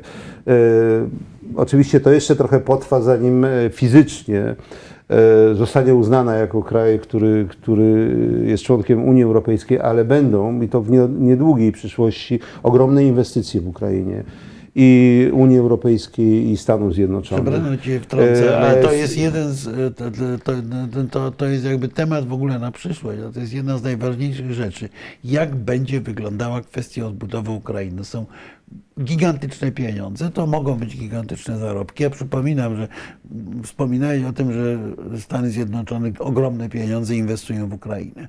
Tylko jak słusznie zauważył prezydent Załęski, Ukraina co tydzień potrzebuje 5 miliardów dolarów bo jest, ma rozwaloną gospodarkę, prowadzi wojnę. Co tydzień Ukraińcy de facto Ale- potrzebują ale 5 miliardów ja rozumiem, dolarów. że no nie tylko jeśli, Ameryki. jeśli wyłoni się jakiś pokój, nawet jeśli wyłoni się z tego pokoju jakaś, nawet e, o- okrojona Ukraina, no to będzie takim punktem e, honoru Zachodu, żeby właśnie o, kurczę, odbudować. Że może być tak, że, tam, że zrobimy tam Hongkong. Zatem bądźmy szczerzy, no, każdy na tej odbudowie będzie chciał to, zarobić. to, będzie, to będzie RFN, jak to nazywano, w, w, po planie Marszala i wizytówka, Tak. okno wystawowe Zachodu. I to się musi udać po prostu. Jest to polityczny, ale też i gospodarczy zamysł. Ym, Czy, czy, czy, że Ukraina potrzebuje tygodniowo 3 na, na miliardów wojnę, w, y, na, w czasie wojny w czasie teraz. wojny teraz. Y, Ja myślę, że rolą y, prezydenta Zeleńskiego jest rzeczywiście mm, podawanie jeszcze wyższych y, danych. Jest, I potrzeby są ogromne. Jego rolą jest po prostu upominanie się. Tutaj żadna przesada nie jest przesadzona właśnie. To jest jego życiowa rola, jego rola jako polityka, jako prezydenta i tak powinien mówić. Ma prawo, akurat on, prezydent Żeleński, ma prawo krytykować też Zachód, Stany Zjednoczone. My już nie. Taka jest różnica między nami, a między naszym rządem, a rządem e, Ukrainy, że oni nie tylko mogą, ale i powinni nawet Tak. podchodzić bardzo e, dynamicznie i emocjonalnie. My jesteśmy członkiem tej wspólnoty nasz interes jest in, inaczej ulokowany, ale to, o czym mówię, o zmianę tego, y, tego środka ciężkości, który przesunie się na, na wschód, będzie miał ogromne ko- konsekwencje dla Polski też, dla polskiej polityki zagranicznej, e, dla polskiej gospodarki. Czy będziemy potrafili skorzystać z tej szansy? Nie wiem. Doświadczenia dotychczasowe nie potwierdzają tego. Nie bardzo potrafimy sobie e, wypracować, wywalczyć ofertę, która byłaby atrakcyjna i która nie byłaby taka, za przeproszeniem, jak z pańskiego stołu trochę. Oczywiście. Czyli z się poczuciem, musimy e, my się paternalizmu i musimy wyższości. wyleczyć z tego durnego paternalizmu, Tak. który e, na razie Przejawia, przejawia się tym, że Za, nie, ale nie na razie będziemy jest prosić. Tak. jakoś akceptowalny. Nie, znaczy nasza polityka wobec Ukrainy, mówiąc w ogromnym skrócie, bo ja się zgadzam z jednym z naszych widzów, że to jest warte odrębnej debaty, ale ja, nasza polityka wobec Ukrainy powinna być Tut proporcją gardy, taka jak polityka Niemiec wobec Polski w okresie, kiedy myśmy wchodzili do Unii Europejskiej. Cierpliwa, wyrozumiała. Ale przede wszystkim my musimy powiedzieć naszym przyjaciołom ukraińskim, że my wspieramy was nie dlatego, że was kochamy, nie dlatego, że byliście częścią Rzeczpospolitej, ale dlatego, że jest to nasz parszywy własny interes. Po prostu. Czy być I- uczciwym po prostu Tak. w tym. Bardzo Nie, ładne ale- zakończenie. tak, no nie, ale- mam wrażenie, że trochę zamęczamy chyba Tak, też ale ja chciałem was jeszcze zapytać o ten, o Powiedz- nieszczęsny komentarz Ła- Ławrowa i, i to, co się stało potem No i w dwóch zdaniach. e, e, Bardzo krótko, znaczy ta, cała e, afera, można powiedzieć, z wypowiedzią e, Ławrowa pokazała, że jednak Izrael e, znaczy coś dla Federacji Rosyjskiej, że jeżeli nawet dzisiaj w tym momencie są trochę mniej potrzebni, to za moment mogą być potrzebni i to nie chodzi o technologie izraelskie, tylko chodzi o miejsce w polityce na, w regionie, w którym Rosja jest obecna. I nie wykluczam też takiego, y, takiej możliwości jako kraj, który będzie pośredniczył w jakichś e, kiedyś, nie wiem kiedy, e, e, rozwiązaniach tego, co się dzieje. No pamiętajmy, że jedna, jedna czwarta um, mieszkańców państwa Izrael to są imigranci z Ukrainy i Rosji. Tak naprawdę w tej chwili. A e, dla mnie jest to smutne z jednego powodu, bo w istocie to, co powiedział Ławrow, jest ujawnieniem sposobu myślenia rosyjskich elit o, o e, Żydach, antysemityzmie i tak dalej, bo rzeczywiście tak duża część rosyjskiej elity myśli. E, I, I to jest no to przykre. nie trzeba aż do, do Rosji sięgać. No nie, nie, no ale e, ja mówię o, ja mówię o pewnym Tak, no to, modelu znaczy myślenia, jest- bo który jest bardzo No niedobry. to oczywiście to było bulwersujące. A z drugiej i- strony ja myślę, że Ławrow nie jest jednakowoż takim kompletnym amatorem, że jest je chlapnąć. I być może, ja sądzę, że być może jest to z kolei ukłon pod adresem takich najbardziej antysemickich, a antysemityzm arabski jest w ogóle, Tak. e, to przy, przy antysemityzmie arabskim, e, antysemityzm gdziekolwiek w Europie to jest po prostu łagodny i nieistotny. E, e, Może to być ukłon wobec paru krajów arabskich, gdzie, gdzie tego typu e, myślenie się e, bardzo mocno zakorzeniło i gdzie jest dobrze widziane. I takie nakłucie tego e, paktu Abrahama, czy jak to się nazywa, takiego. Mm, To może, tak, tak. e, bo Rosjanie to, co powiedzieli brutalnie e, premierowi Paszynianowi w Moskwie niedawno, myślę, że mówią to samo szefom z z Emiratów Arabskich i tak dalej, że e, Paszynian się dowiedział, że Rosja nie jest zainteresowana bezpośrednimi rozmowami pokojowymi między Azerbejdżanem i Armenią. Otóż myślę, że równym, w jeszcze większym stopniu Rosja nie jest zainteresowana rozmowami między Izraelem Izraelem a. Arabią Saudyjską na E, przykład. No, no, no tak, bo to jest pod, pod sztandarem amerykańskim, No przecież wiemy. no, I ja to uważam zresztą to? za je, jedyny Bro- e, sukces e, administ- administracji e, Trumpa akurat. Tak. Jedyny sukces tak naprawdę. Tak. I tutaj kapelusz z głowy. Natomiast ja myślę, że Trochę się opieram, y, słuchałem y, wypowiedzi mi- ministra Sikorskiego, gdzie był pytany o jakie ma wrażenie na temat, y, na temat właśnie Ławrowa. I ja myślę, że rzeczywiście e, Ławrow jest na końcówce swojej. To znaczy, ja nie wykluczam, że mu po prostu nerwy puszczają. To, to widać po nim, po jego. To widać. To jest y, taka zapalczywość w jakichś momentach, która nie była jego y, specjalnością, wręcz przeciwnie. Zresztą on kilka razy podobno składał dymisję. Już nie Podobno, no, no więc właśnie, znaczy, ym, on jest y, jak cała administracja uzależniony od, od, od woli Putina po prostu, taki jest system. Natomiast y, czuje się coraz mniej komfortowo, a może nawet całkiem niekomfortowo i chyba, i chyba po prostu jest na już ostatnim odcinku długiej ścieżki, którą przebył. Od takiego bardzo cenionego, szanowano, szanowanego, niezależnie od polityki, dyplomaty, profesjonalisty, do człowieka, którego stać na tego typu wypowiedzi, które po prostu y, go wykluczają, Przekreślają- skreślają, przekreślają jego dorobek, tak.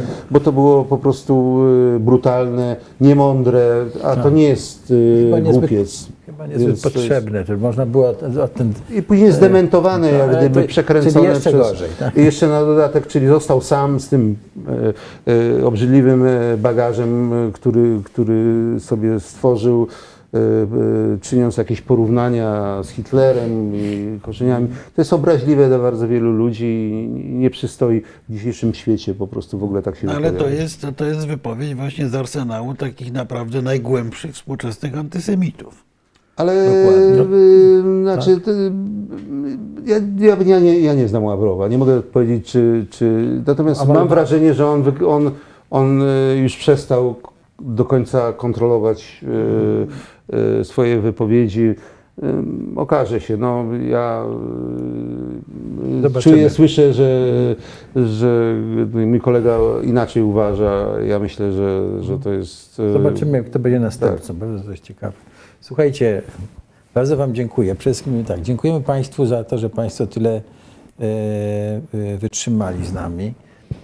E, bardzo Wam dziękuję za rozmowę. Już nie będziemy podsumowywać tego nowego świata, który się wyłania, ale żeśmy osiągnęli cel. Znaczy powiedzieliśmy to, o tym dużo, tak? O, o tym, jakie będzie miejsce No Stanów. To będzie, będzie to świat tak. nowego koncertu mocarstw, świat, w którym Europa, a w tym sensie również Polska, będzie musiała znaleźć swoje kompletnie nowe miejsce. No i, i byli- Rosja też, prawda? Jest tutaj jaka... Jakie będzie miejsce Rosji? tak, no, to tego nie istotne, wiemy. tak. To znaczy, ja Tak. myślę, że Europa będzie sobie musiała znaleźć, a Rosji poszukają inni w tej, No tak, w tej sytuacji. Tak, że, że to ta decyzja nie będzie w Rosji. Tak. Dobrze.